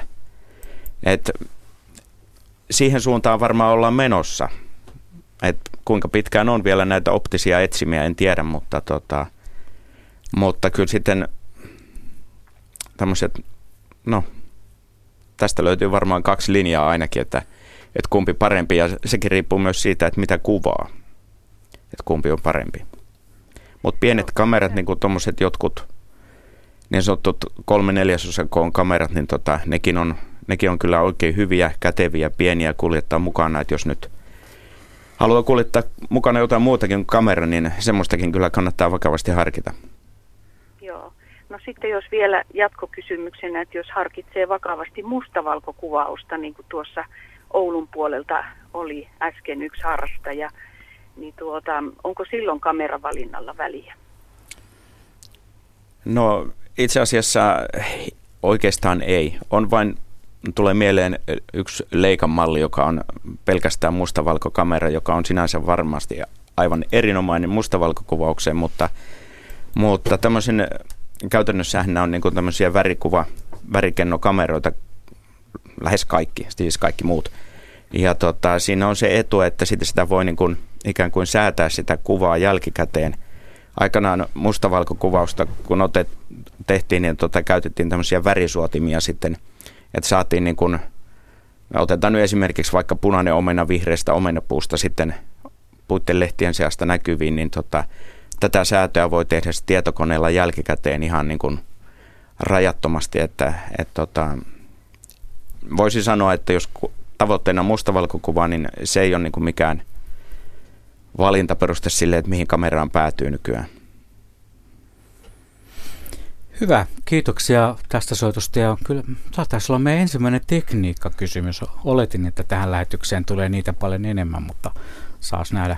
Vielähän tässä on 40 minuuttia aikaa, lähetysaikaa jäljellä. Kiitoksia Helena soitosta ja meille voi soittaa lisääkin. Puhelinnumeromme muistutan sitä tässä kohtaa jälleen kerran 0203 17600 ja radio.suomi.yle.fi. Ja sieltä äh, meidän nettisivulta yle.fi kautta Radio Suomi löytyy myös tämä meidän kuvakalleria. Siellä on neljä kuvaa, joille yhdelle voi antaa oman äänensä ja me sitten tässä lähetyksen loppupuolella noin puolen tunnin kuluttua katsomme, kuinka ovat äänet jakautuneet ja kerromme kukin kuvastamme pienen tarinan. Näin me etenemme. Juha. Vielä jatkaisin tuohon äskeiseen keskusteluun tästä kameran valinnasta, niin onko se niin ihmisi, joka suunnittelee, että hänestä tulee luontokuvaa tai innostuu, niin tietysti jos kuvaa lintuja, niin tarvii pidemmän putken, mutta jos, jos sä ajattelet, että sä kuvaat vaikka maisemia ja kasveja, niin voiko lähteä pokkarilla, missä on pienit zoomi, niin verta, tai niin kuin verrattuna järjestelmäkameraan, niin onko ihan ok aloittaa pokkarilla? Miksei, miksei tota, joku, joku tämmöinen isokennonen pokkarikamera, niin tota, niillä saa aivan loistavaa jälkeä kyllä. Ja siinä on se etu, että sitten niin kun se rajoittaa sitä kulu, kuluja, kun tuota siihen ei voikaan ostaa objektiiveja, niin, niin tota, pääsee sitten halvemmalla, mutta, mutta hyvä, hyvät pokkarit, niin ne on todella hyviä. Ja ilman muuta voi lähteä tuolla tavalla liikkeelle. Eli sillä on helppo mitata sitä omaa kiinnostusta. Nälkä kasvaa syödessä ja hyviä kuvia rupeaa syntymään ja kiinnostusta vähän erilaiseen kuvaan ehkä, ehkä syntyy ja nähdään, että ne tekniset rajoitteet, mitä on on, on sitten tällaisella pokkarilla olemassa, niin, niin ehkä tulee jossain vaiheessa vastaan ja, ja silloin on ehkä se seuraava ja siirtyy järjestelmäkameraan, saa laajemman objektiivivalikoiman ja niin edelleen, mutta se on hyvä mittari punnita omaa kiinnostusta ja järkevä hintainen, jos näin voi sanoa. Mä tiedän, että Markus Varesvu on solidaarinen muita lintukuvaajia kohtaan, mutta pakko silti kysyä, kun tuossa lintukuvaajajokossa näkee ehkä tätä toista ryhmää, että sieltä ei ole välttämättä pohjaa, lintuharrastuspohjaa, vaan on päätetty, että aloitetaan valokuvaaminen ja on sijoitettu saman tien merkittävä summa rahaa, eikä juurikaan tiedetä linnuista, niin näke, näetkö sen, kun olet maastossa, jos olet samaan aikaan tai samaa kohdetta kuvaamassa, niin ihmisestä nopeasti, että peli on vielä niin kuin alkutaipaleella? No joo, jokainen aloittaa harrastuksessa jossain vaiheessa ja hyvin erilaisilla taustalla liikkeelle. Kaikkia yhdistää se, että on kyse hyvästä harrastuksesta. Eli, eli luontokuvaus, pidän sitä, alo- aloitettiin se vanhemmalla iällä tai, tai sitten vankan harrastuspohjan kautta, niin hy- hyvä harrastus on kyseessä ja se, että sitten pikkuhiljaa päästään kiinni niihin kohteisiin ja opitaan enemmän ymmärtämään niitä, niin se myöskin sitten parantaa, parantaa sitä kuvaustulosta. Eli, eli tiedetään, miten linnut käyttäytyy, osataan olla riittävän varovaisia kuvauskohteiden kanssa. Että tässä on monta, monta näkökulmaa, mutta pääsääntöisesti niin sitten mitä enemmän sulla on kokemusta näistä kuvauskohteista, niin sen paremmin, se rinnakkaiselo sujuu. Näistä on tullut vuosien varrella aika paljon meille palautetta, että, että, että luontokuvaajat myös, ja se on ihan totta, totta kai ne häiritsee luontoa, jossa tallataan kasveja ja lähestytään lintua, että ei sitä sovi kieltää, mutta onko se vastuu sitten kokeneemmilla kuvaajilla, että kun on porukkaa, jotka ei, ei välttämättä, he, he ei todellakaan niin kuin rikon lakia tai tee väärin sen takia, että he haluaisi tehdä väärin, mutta he ei vaan ymmärrä, mitä tekee, niin kun Markus, säkin oot, oot, oot kumminkin arvostettu mies, niin kuunnellaanko sua siellä kentällä, kun sä sanot, että nyt ei enää lähestytä? No sanotaan nyt näin, että mä kuvaan aika paljon nyky, nykypäivänä erityisesti, niin en massakuvaustapahtumissa, eli, eli aika vähän on ollut mukana näissä viime aikoina, mutta et kyllä mun mielestä siellä on myöskin sitten ihan fiksua keskustelua ryhmän sisällä, että nyt ei ole järkevää mennä lähemmäksi, vaan odotellaan rauhassa, mitä siellä mahdollisesti tapahtuu ja vältetään sen linnun häiritseminen. Ylilyöntejä tapahtuu ja niihin pitää puuttua. Mitäs Markku sanoo tähän? Säkin olet enemmän yksinäinen susi vai että ei ole joukossa? No joo, enimmäkseen näin, että, että, tota, tietysti aina silloin tällöin niin tietyillä tämmöisillä suosikkipaikoilla, erityisesti keväisin – niin tota, harvoin siellä yksin on, että kyllä siellä melkein niin kuin joku, joku tuota kangaspokko tai kylmäkukkapaikka, jos sinne menee, niin aina siellä joku jo on ja kun itse lähtee pois, niin aina sinne joku tulee. Että kyllähän näissä sitä on, että, että tuota, tallaamista saattaa tapahtua, mutta toisaalta niin, niin tota, kyllä tämmöinen kuvaajaporukka, joka aktiivisesti käy tuommoisen harvinaisen kasvin paikalla, niin kyllä se myös valvoo sitä, että tota, ei sinne sitten kukaan helposti uskalla mennä lapion kanssa sitten kaivamaan niitä kukkasia sieltä pois. Että kyllä siinä on niin kuin myös tämä positiivinen puoli, että se on tämmöistä valvontaa samalla. Kello on 25 minuuttia yli 19, eli meillä on 35 minuuttia aikaa vielä käsitellä näitä kuvaamiseen liittyviä asioita. Kuuntelijalta tuli toive, että antaisimme jonkinlaisia vinkkejä perhosten kuvaamiseen. Me ollaan puhuttu paljon isompien siivekkäiden kuvaamisesta, mutta onko tämä nyt sitten niin kuin Markun heiniä tämä perhosten kuvaaminen? No sikäli mikäli ne heinillä ovat, niin tuota, no siinä, siihen pätee varmaan osittain sama mikä linnu, lintujenkin kanssa, että tuota, ne pitää löytää ja pitää oikeastaan niin kuin tuntee, tuntee tuota, ne lajit, että tietää minkälaisilla paikoilla ne lentää, millä kasville ne mahdollisesti istuu. Ja, ja milloin ne lentää. Milloin ne lentää, kyllä. Ja, ja tuota, se on hirveän oleellista tosiaan toi milloin. Et siis niin kuin vuorokauden aika, yleensä monilla perhosilla se on tietysti no päiväaktiivisia silloin kun aurinko paistaa. Mutta sitten myös se vuoden aika, että tota, osa perhosista lentää keväällä, osa sitten jopa ihan loppusyksystä. Ja tota, perhosia voi myös houkutella, niin kuin lintuja ja eläimiäkin, että tota, tehdään joku, joku tämmöinen syötti, joka nyt sitten on jotain punaviini, kalja, farinisokeri, sekoitetta tai jotain muuta vastaavaa. Näitä tämmöisiä perhospaariohjeita löytyy netistä kyllä vaikka kuinka. Ja tota, niillä jonkin verran pystyy lisäämään sitä sitten. Ja myös sitten sillä tavalla, että jos on, jos on tuota, niin kuin omakotitalo, niin voi sitten istuttaa sinne semmoisia lajeja, jotka houkuttelee perhosia. Kasvilajeja. Mm, niin, kasvilajeja, niin. Entä sitten se perhosen niin kuin se tekninen, kuvan tekninen suorittaminen, että onko siihen jotakin sellaista selkeää vinkkiä, kun ensin kun ne on saatu houkuteltua sinne, niin sitä se kuva pitäisi ottaa. Nehän ei ole ihan niin arkoja kuin esimerkiksi linnut.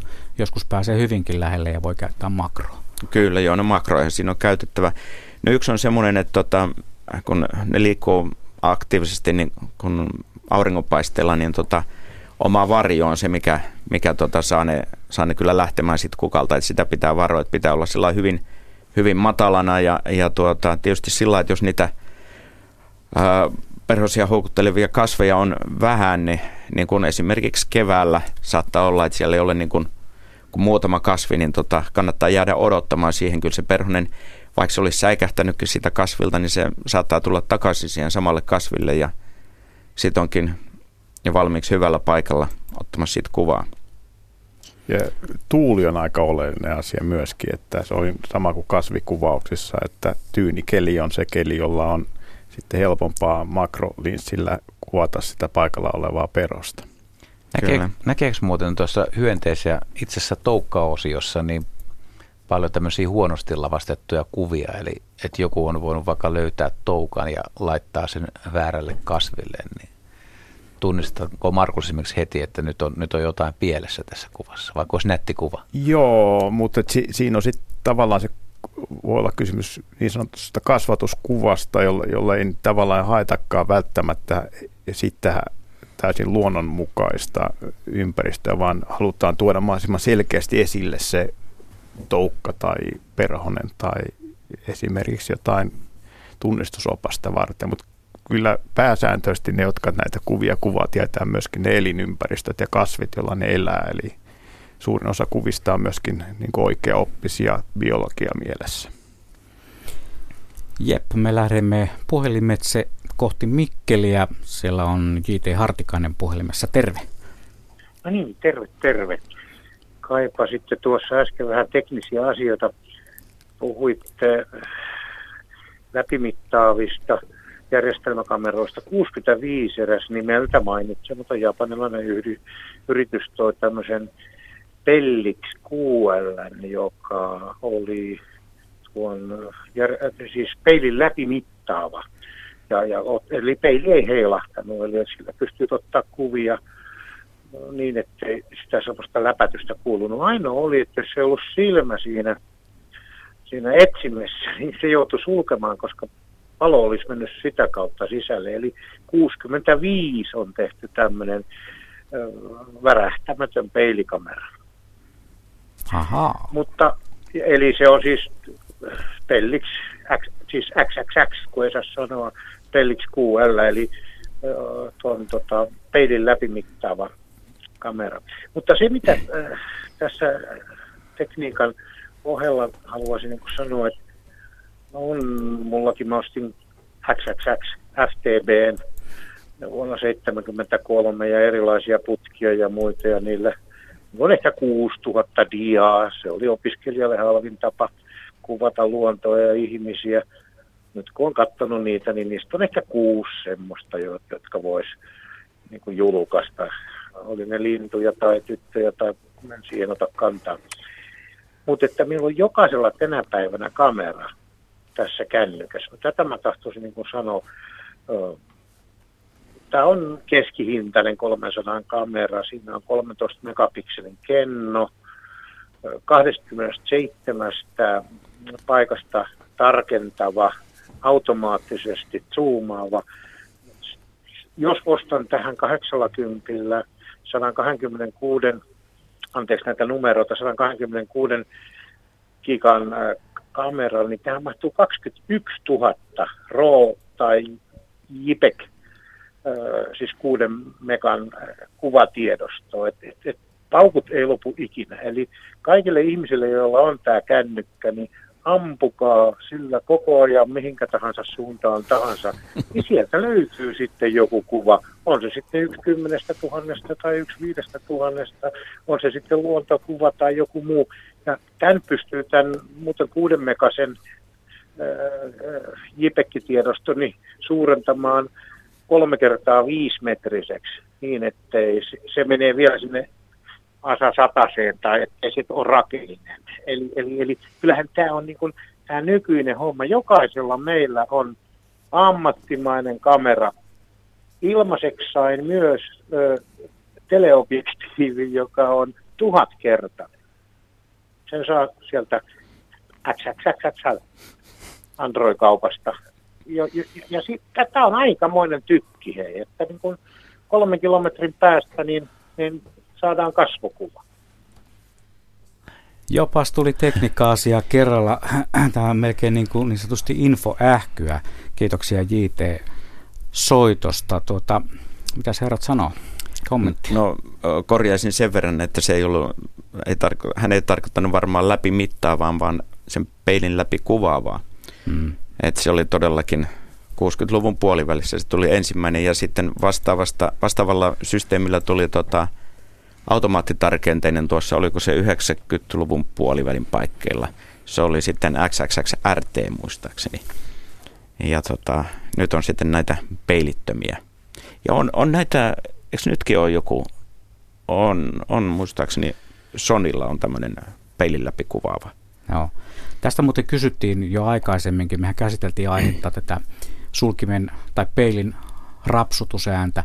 Niin miksi ei ole vaikka sanotaan nyt se japanilainen insinööri tehnyt sellaista kameraa, jossa olisi kaikki nämä samat, mutta se olisi hiljainen, se olisi äänetön. Niin se, Onko varmaan, se kallis? Niin varmasti hankala toteuttaa, mutta sellaisissa kameroissa, joka ottaa sen kuvan sekunnissa, ei olisi varmaan mikään ongelma, mutta kun tänä päivänä ne kamera ottaa 10 tai 12 kuvaa sekunnissa, niin se pitää olla aika järeä se peili järjestelmä su, e, siinä ja, ja sen toteuttaminen niin, että se olisi äänetön, niin se on ilmeisesti äärimmäisen vaikeaa, että nyky, tällä hetkellä uusimmissa ammattirungoissa niin päästään sellaiseen 7-8 kuvaan sekunnissa niin, niin sanotulla silent hiljaisella moodilla, joka on jo sitten oleellisesti hiljaisempi kuin, kuin se normaali ääni, mutta kyllä siinä on vielä, vielä kehittelyä. Saa nähdä, että tuleeko hiljaiset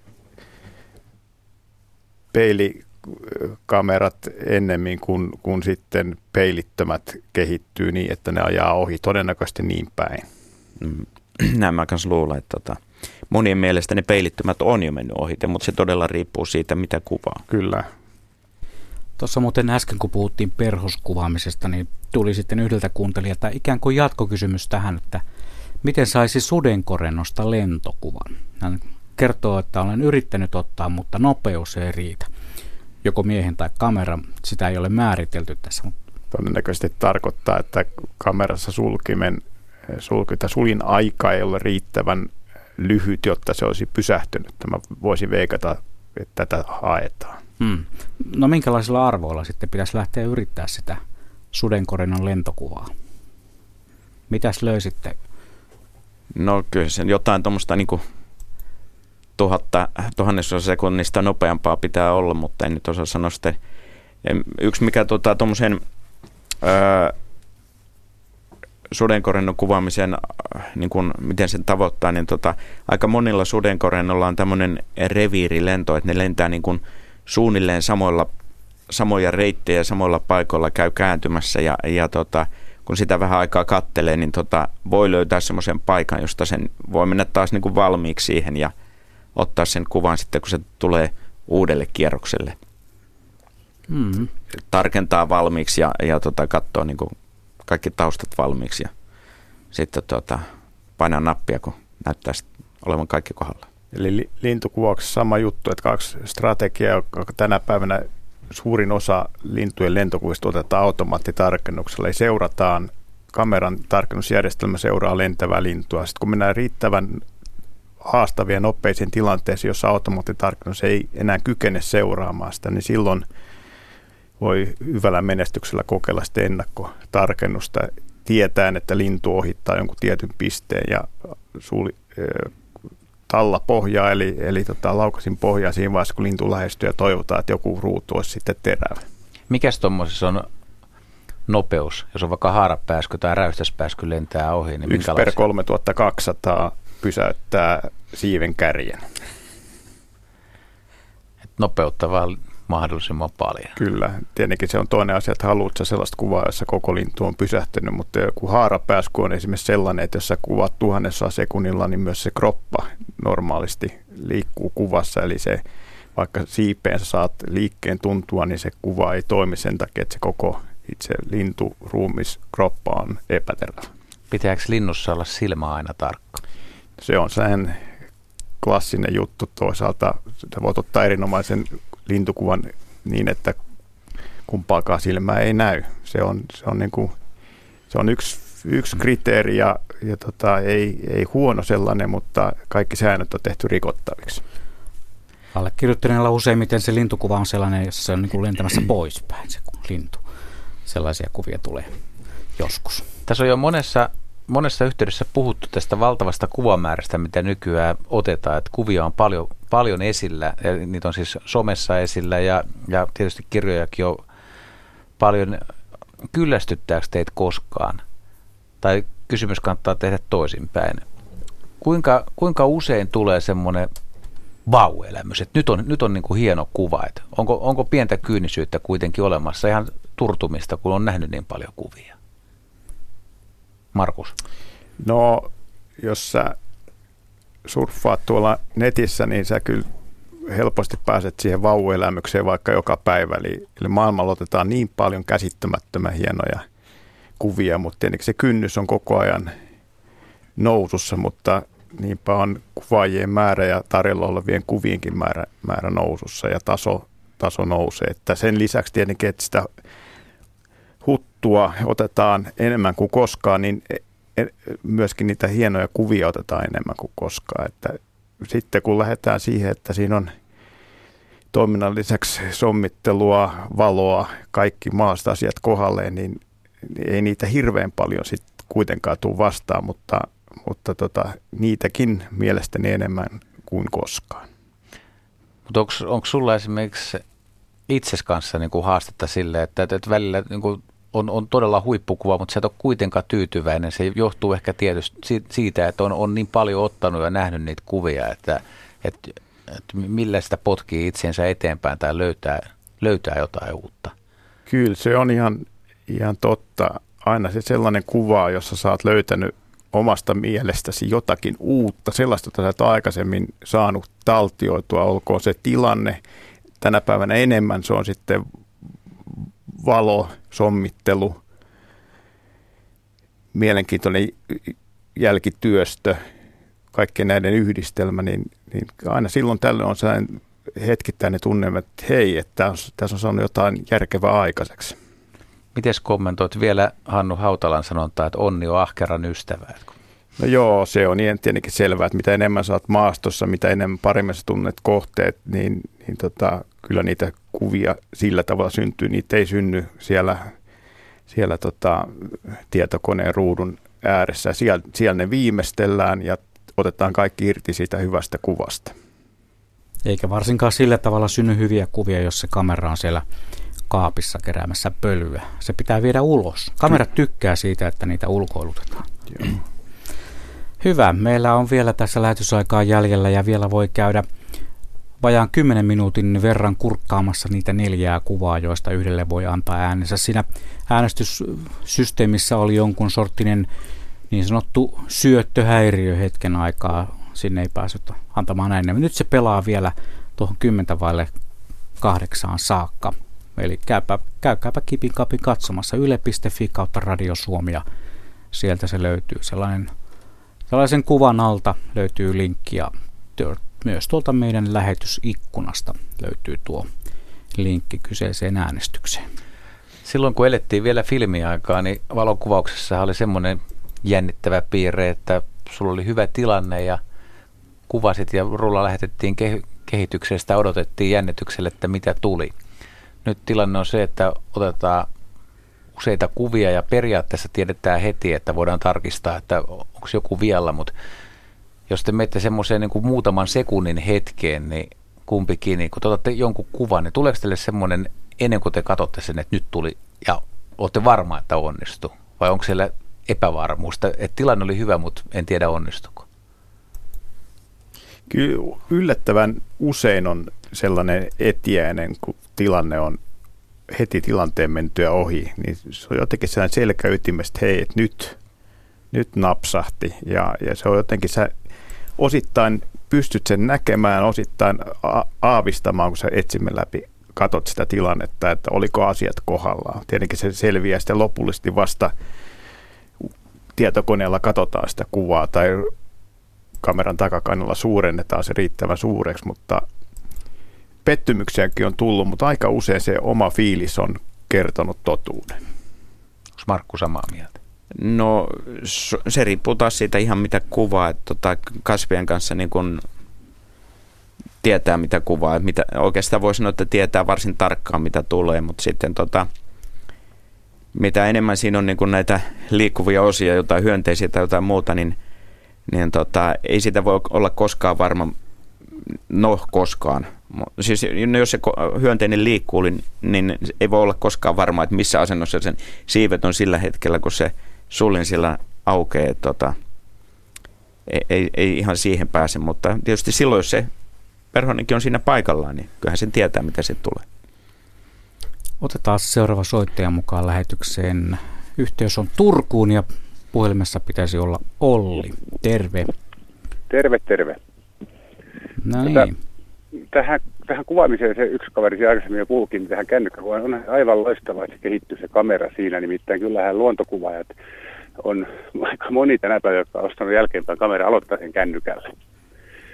Että se satsaaminen niihin kännyköihin on kyllä hyväksi. Et mulla itsellä pikkusen, tai en, en kauheasti kuvaa, mutta se mitä kuvaan kuvaan kännykällä, mutta alkanut sillä tavalla, että vuonna 80 Etelä-Afrikassa näin kun naiset kantoivat raskaita taakkoja päänsä päällä ja painuvat viidakkoon siitä ja siitä paikasta lähdin ostamaan pocket-kameran paikallisesta valokuvaavasta. Ja tota noin, niin sain äärettömän hyviä kuvia muutamia sillä pocket-kameralla. Ja tota noin, niin on muuten lukematon määrä, mä astin kauhean kasan kasetteja sieltä ja mulla on lukematon määrä valaan pyrskäydyksistä kuvia, kun koittaa kuvata, mutta ei sitä ikinä kirinyt kuvaamaan, kun se oli vähän hidas se kamera. Ja, ja tota noin, niin, mutta äh, tähän, tähän niin kuin, mitä mä haluaisin sanoa on se, että se kännyköihin, siihen pitäisi satsata lisää siihen kameraan, että se kamera olisi järkevän hintainen – tai se puhelin järkevä hinta, että se olisi kunnon kamera, nimittäin kyllä sieltä saadaan loistavia kuvia. Ja sen kuvan, aina kun se tulee, niin se pitäisi olla semmoinen, että se on otettu kerralla, ei sitä manipuloida mihinkään suuntaan, niin silloin se on kunnon kuva. Ja nämä ihmiset, jotka ottaa kännykällä kuvia, niin se on sitten onnistunut tai ei. Ja siitä tulee hyvä kuva. Hyvä.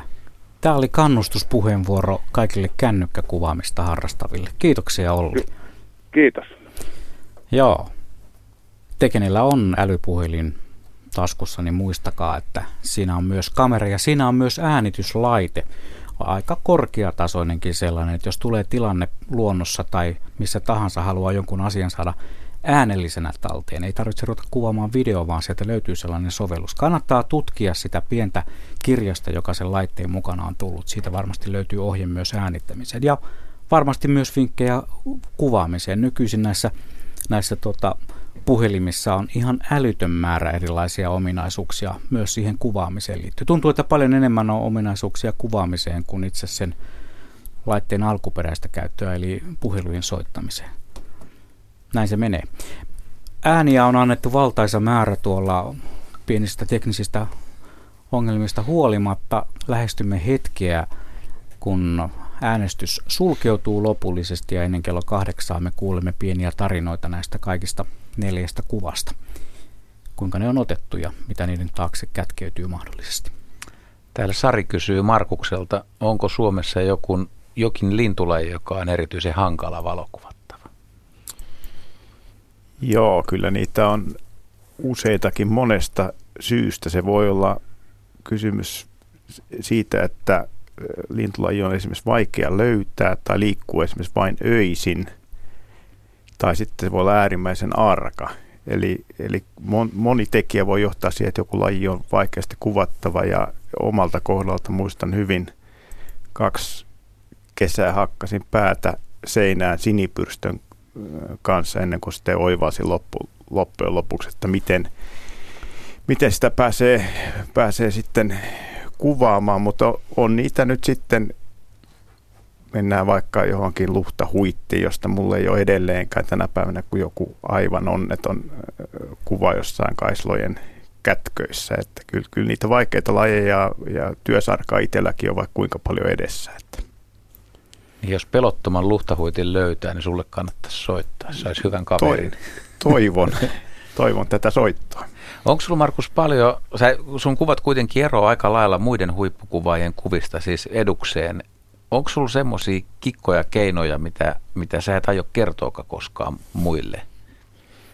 No, ja ei, ei lintukuvauksen käsikirjassa on mm-hmm. paljastettu kaikki salat, että jopa kiinalaisille, koska kiinalainen painos tuli just kolme kuukautta sitten ulos, että 6000 oli ensipainos. Niin väität, että kaikki on kerrottu. No siinä on kyllä, sanotaan näin, että kyllä se sitten oikeasti se kuvaaminen on kiinni sitten monesta muusta, muusta tekijästä, omasta palosta, näkemyksestä, visuaalisesta silmästä. Käyt sä Markku opettamassa ja neuvomassa paljon kuvaamista? No aina silloin tällöin tulee semmoisia pyyntöjä jonnekin, että tota, että et olen tämmöisiä kasvia lähikuvaustyöpajoja pitänyt aina silloin tällä. Mutta mut annatko myös kaikki ja parhaat vinkit? Vai jääkö jotain, mitä et, et pitää olla pientä omaakin hommaa? No, se, paljonhan näissä vinkeissä tai, tai siis tämmöisissä niin tekniikoissa on semmoisia, jotka, niin kuin, jotka niin kuin luodaan sitten siinä paikan päällä.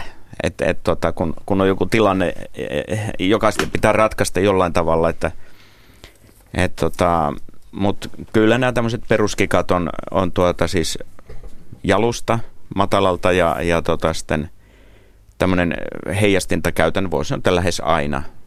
Et valo on yleensä aina sen verran huono, että sitä jollain tavalla voi sitten vielä parantaa. Et ne on ne peruskikat, mutta kyllä sitten ka- kaikenlaisia laisia tota sovelluksia sitten noin niin eri tilanteissa tulee, kun kasvin kanssa on on, on aikaa siinä vaiheessa, kun on kasvin löytänyt, niin sitten sit mietitään, että miten sitä saa sen parhaan kuvan. Täällä on vielä aika hauska kysymys. Taru, Taru puhuu urheilullisuudesta, että varsinkin lintukuvaille, joilla on pitkät putket. Pitääkö olla hyväkuntoinen kaveri, että pystyy kuvaamaan nopeita tilanteita? No tota, sanotaan näin, että, että se kunto, kunto tulee esille siinä, kun sä oot 12 tuntia tunturissa vaikka mä nyt en usein teekään muuta kuin päiv- pitkiä päiväretkiä, niin siellä kun 12 tuntia meet tunturinnettä ylös alas tai vuorokauden, niin kyllä se kuntoa, kuntoa vaatii. Ja silloin mä aina vannoin, että mä rupean kuntoilemaan ja parannan kaikki huonot tapani. Niin ensi vuonna mä oon ihan eri kuosissa, mutta yllättäen samassa kuosissa ollaan taavistuksen heikommassa. Mutta sanotaan näin, että jalusta – Eli silloin sun ei tarvitse pidellä sitä raskasta optiikkaa, mutta sitten monessa lentokuvaustilanteessa se käsivarakuvaus on edelleen se paras, paras vaihtoehto ja silloin se käy kyllä käsien ja hartioiden päälle. Se muuten se piilotelta, mistä puhuit, mitä lainasit mulle, jonka tuuli hajotti, niin se oli sen verran pieni, että sielläkin kun muutaman tunnin tuli vietettyä viikon aikana niin kuin joka päivä, niin voi sanoa, että kyllä oli paikat aika jäykät. Että kyllä. Että et ei se niin helppoa kuin moni luulee, että mennään telttaan ja ollaan siellä ja nautitaan elämästä. Aika hankalissa asennoissa joutuu esimerkiksi valokuvaamaan. Joo, mutta ne unohtuu välittömästi sen jälkeen, kun sulla on uuttoissa mustaviklo komea koira siinä teltta edessä ja saat elämässä kuvat. Tilanne päällä niin kutsutusti. Jep, arvatkaas mikä tilanne meillä on nyt päällä. Kello on kahdeksan ja puoli minuuttia vaille 20 ja meidän olisi aika käydä nämä kuvat läpi. Mm, onko sillä merkitystä, kuinka paljon nämä on saaneet ääniä? Haluatteko tietää? No, haluatte tietysti vähän kilpailuhenkisiä. No sanotaan näin, että yksi kuva oli ylitse muiden ja muut tulevat sitten siellä perässä. Täällä oli semmoinen merikotkan kuva, eh, jonka taisi ottaa, on tainnut ottaa Markus. Eikö vaan? Kyllä. Kerropa, kerropa tuota merikotkakuvasta jotain. Joo, tämä on mielenkiintoinen projekti. Siihen liittyy, liittyy aika paljon tota, niin kuin etukäteispohdintaa ja, ja tota, mä oon sitä aika, aika tota, monta kertaa yrittänyt ja yritin myöskin tänä syksynä noin täyden kuin aikaa vastaavaa kuvaa. Tämä on otettu veneestä Norjassa sillä tavalla, että tiedettiin, että milloin, milloin suurin piirtein kuu nousee ja lähdettiin kiertelemään sitten paikallisen kaverin, joka tuntee seudulta merikotkat, niin erittäin hyvin käytiin etsimässä sellaisia kallioluotoja, jonka päällä olisi sitten iltaa viettämässä merikotkaa. Ja, ja tota, lopulta sitten sellainen löytyi aika hyvissä, hy, niin kuin ajo, ajoituksen suhteen hyvin sen kuun nousuun nähden. Ja siellä jätti killumaan ja odottelemaan, että kuu nousee. Ja sitten kun se nousi, niin hyvin hitaasti veneellä luovittiin sitten lähemmäksi sellaiseen kulmaan, että saatiin sitten merikotka ja kuu samaan kuvaan ja sitten näin sitten sieltä, että sieltä tulee varis, varis kuvioihin mukaan ja kokemuksesta tiesi, että varis yleensä käy moppaamassa, eli, eli tekee syöksyjä sitten merikotkaan kohti ja siinä oli sitten tuuria ja taitoa, että kuva syntyy, jossa on sitten varis, varis sitten täysin kuuta vasten ja merikotka sitten siinä, siinä alapuolella. Että tänä vuonna tuli yritettyä samaa hommaa kaksi iltaa pitkää iltaa olla kuvaa, että se ei ihan helppoa Eli se on todellakin työtä vaatinut tuo kuva. No otetaan sitten tota, vieraat edellä Markun kuva Ruskosepästä. No joo, tämä oli tosiaan nopeasti valittu niistä, mitä sattui olemaan pilvessä ja lähetin sen sitten sillä perusteella, että tota, Kimalaisorho on tämmöinen kämmekkö, pohjoismaisista kämmeköistä toinen kämmekkö, jonka pistiäisen, pi, äh, siis pölyttämistä huolehtii pistiäinen ja pistiäinen äh, koiras pistiäinen tulee kukkaan ja parittelee sen kukan kanssa, tai siis kuvittelee parittelevansa sen kukan kanssa. Ja tuota, siinä samalla pö- tekee sen pölytyksen.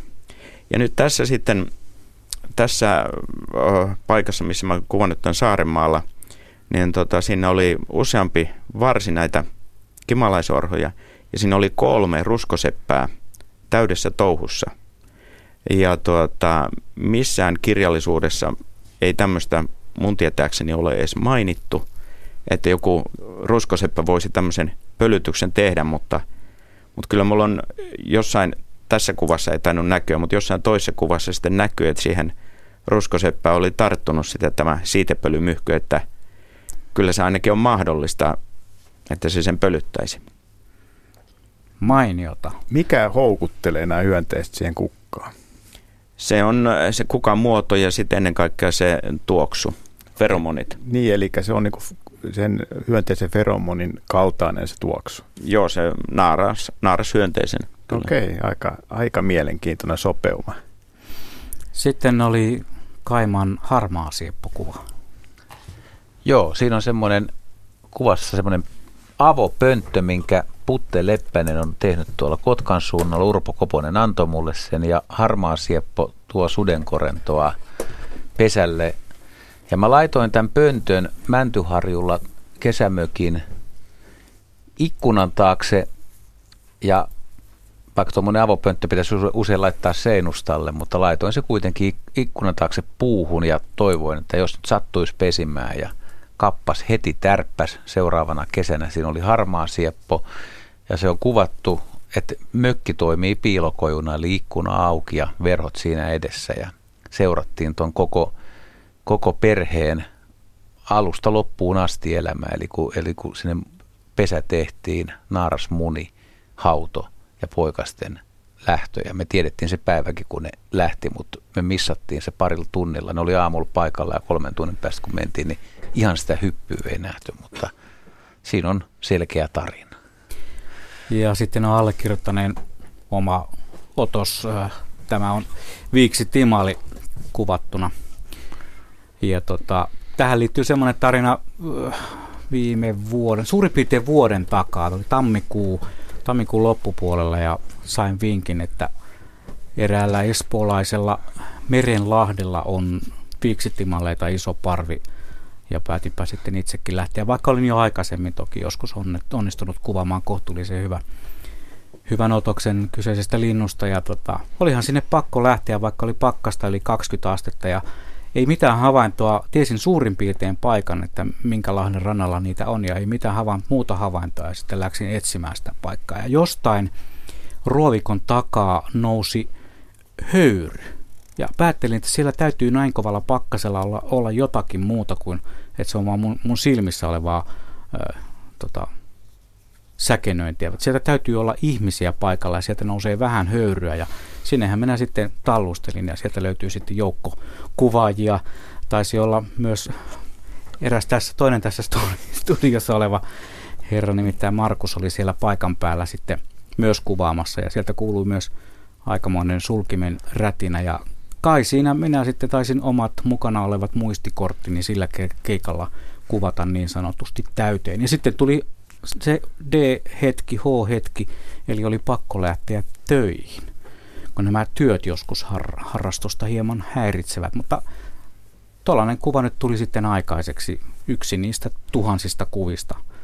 Ja, Ihan komea kuva. Joo, olen itsekin mm, kuvaan tyytyväinen. Tämä on, tämä on just niitä kuvia, kun katsoo sitä etsimen läpi ja ottaa sen kuvan ja vilkaisee näytölle, niin silloin tulee se läikähtää niin kuin rinnassa, että nyt tuli hyvä kuva jonka jälkeen olisi periaatteessa voinut lähteä kotiin. Onnistumisen riemua. Se on sitä juuri. Onnistumisen riemua on myös havaittu tässä ohjelman aikana. Meillä on minuutti aikaa. Juha Klousaa keissi. Joo, minuutissa ei paljon ehdi yhteen vetää enää asioita, mutta kiitos Markus Varesvuo, kiitos Markulle, Könkkölän Markulle. Puoli minuuttia, niin joku aloittaa valokuvaamisen, niin mitkä on ne tärkeät pointit, mitkä pitää ottaa kannustushuudot teiltä?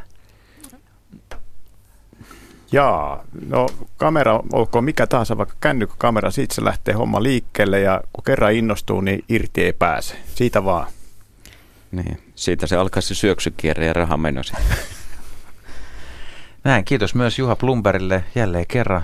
Saimme viettää tunnelmallisen kaksituntisen luontovalokuvien parissa. Ja tämä on ala, joka ei varmasti tästä alamäkeä näy, vaan kiihtyy vaan, että ihmiset kuvaa niin innokkaasti.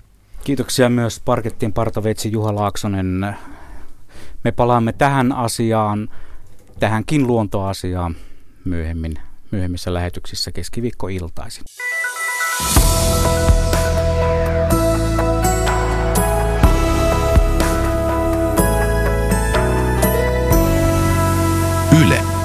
Radio Suomi.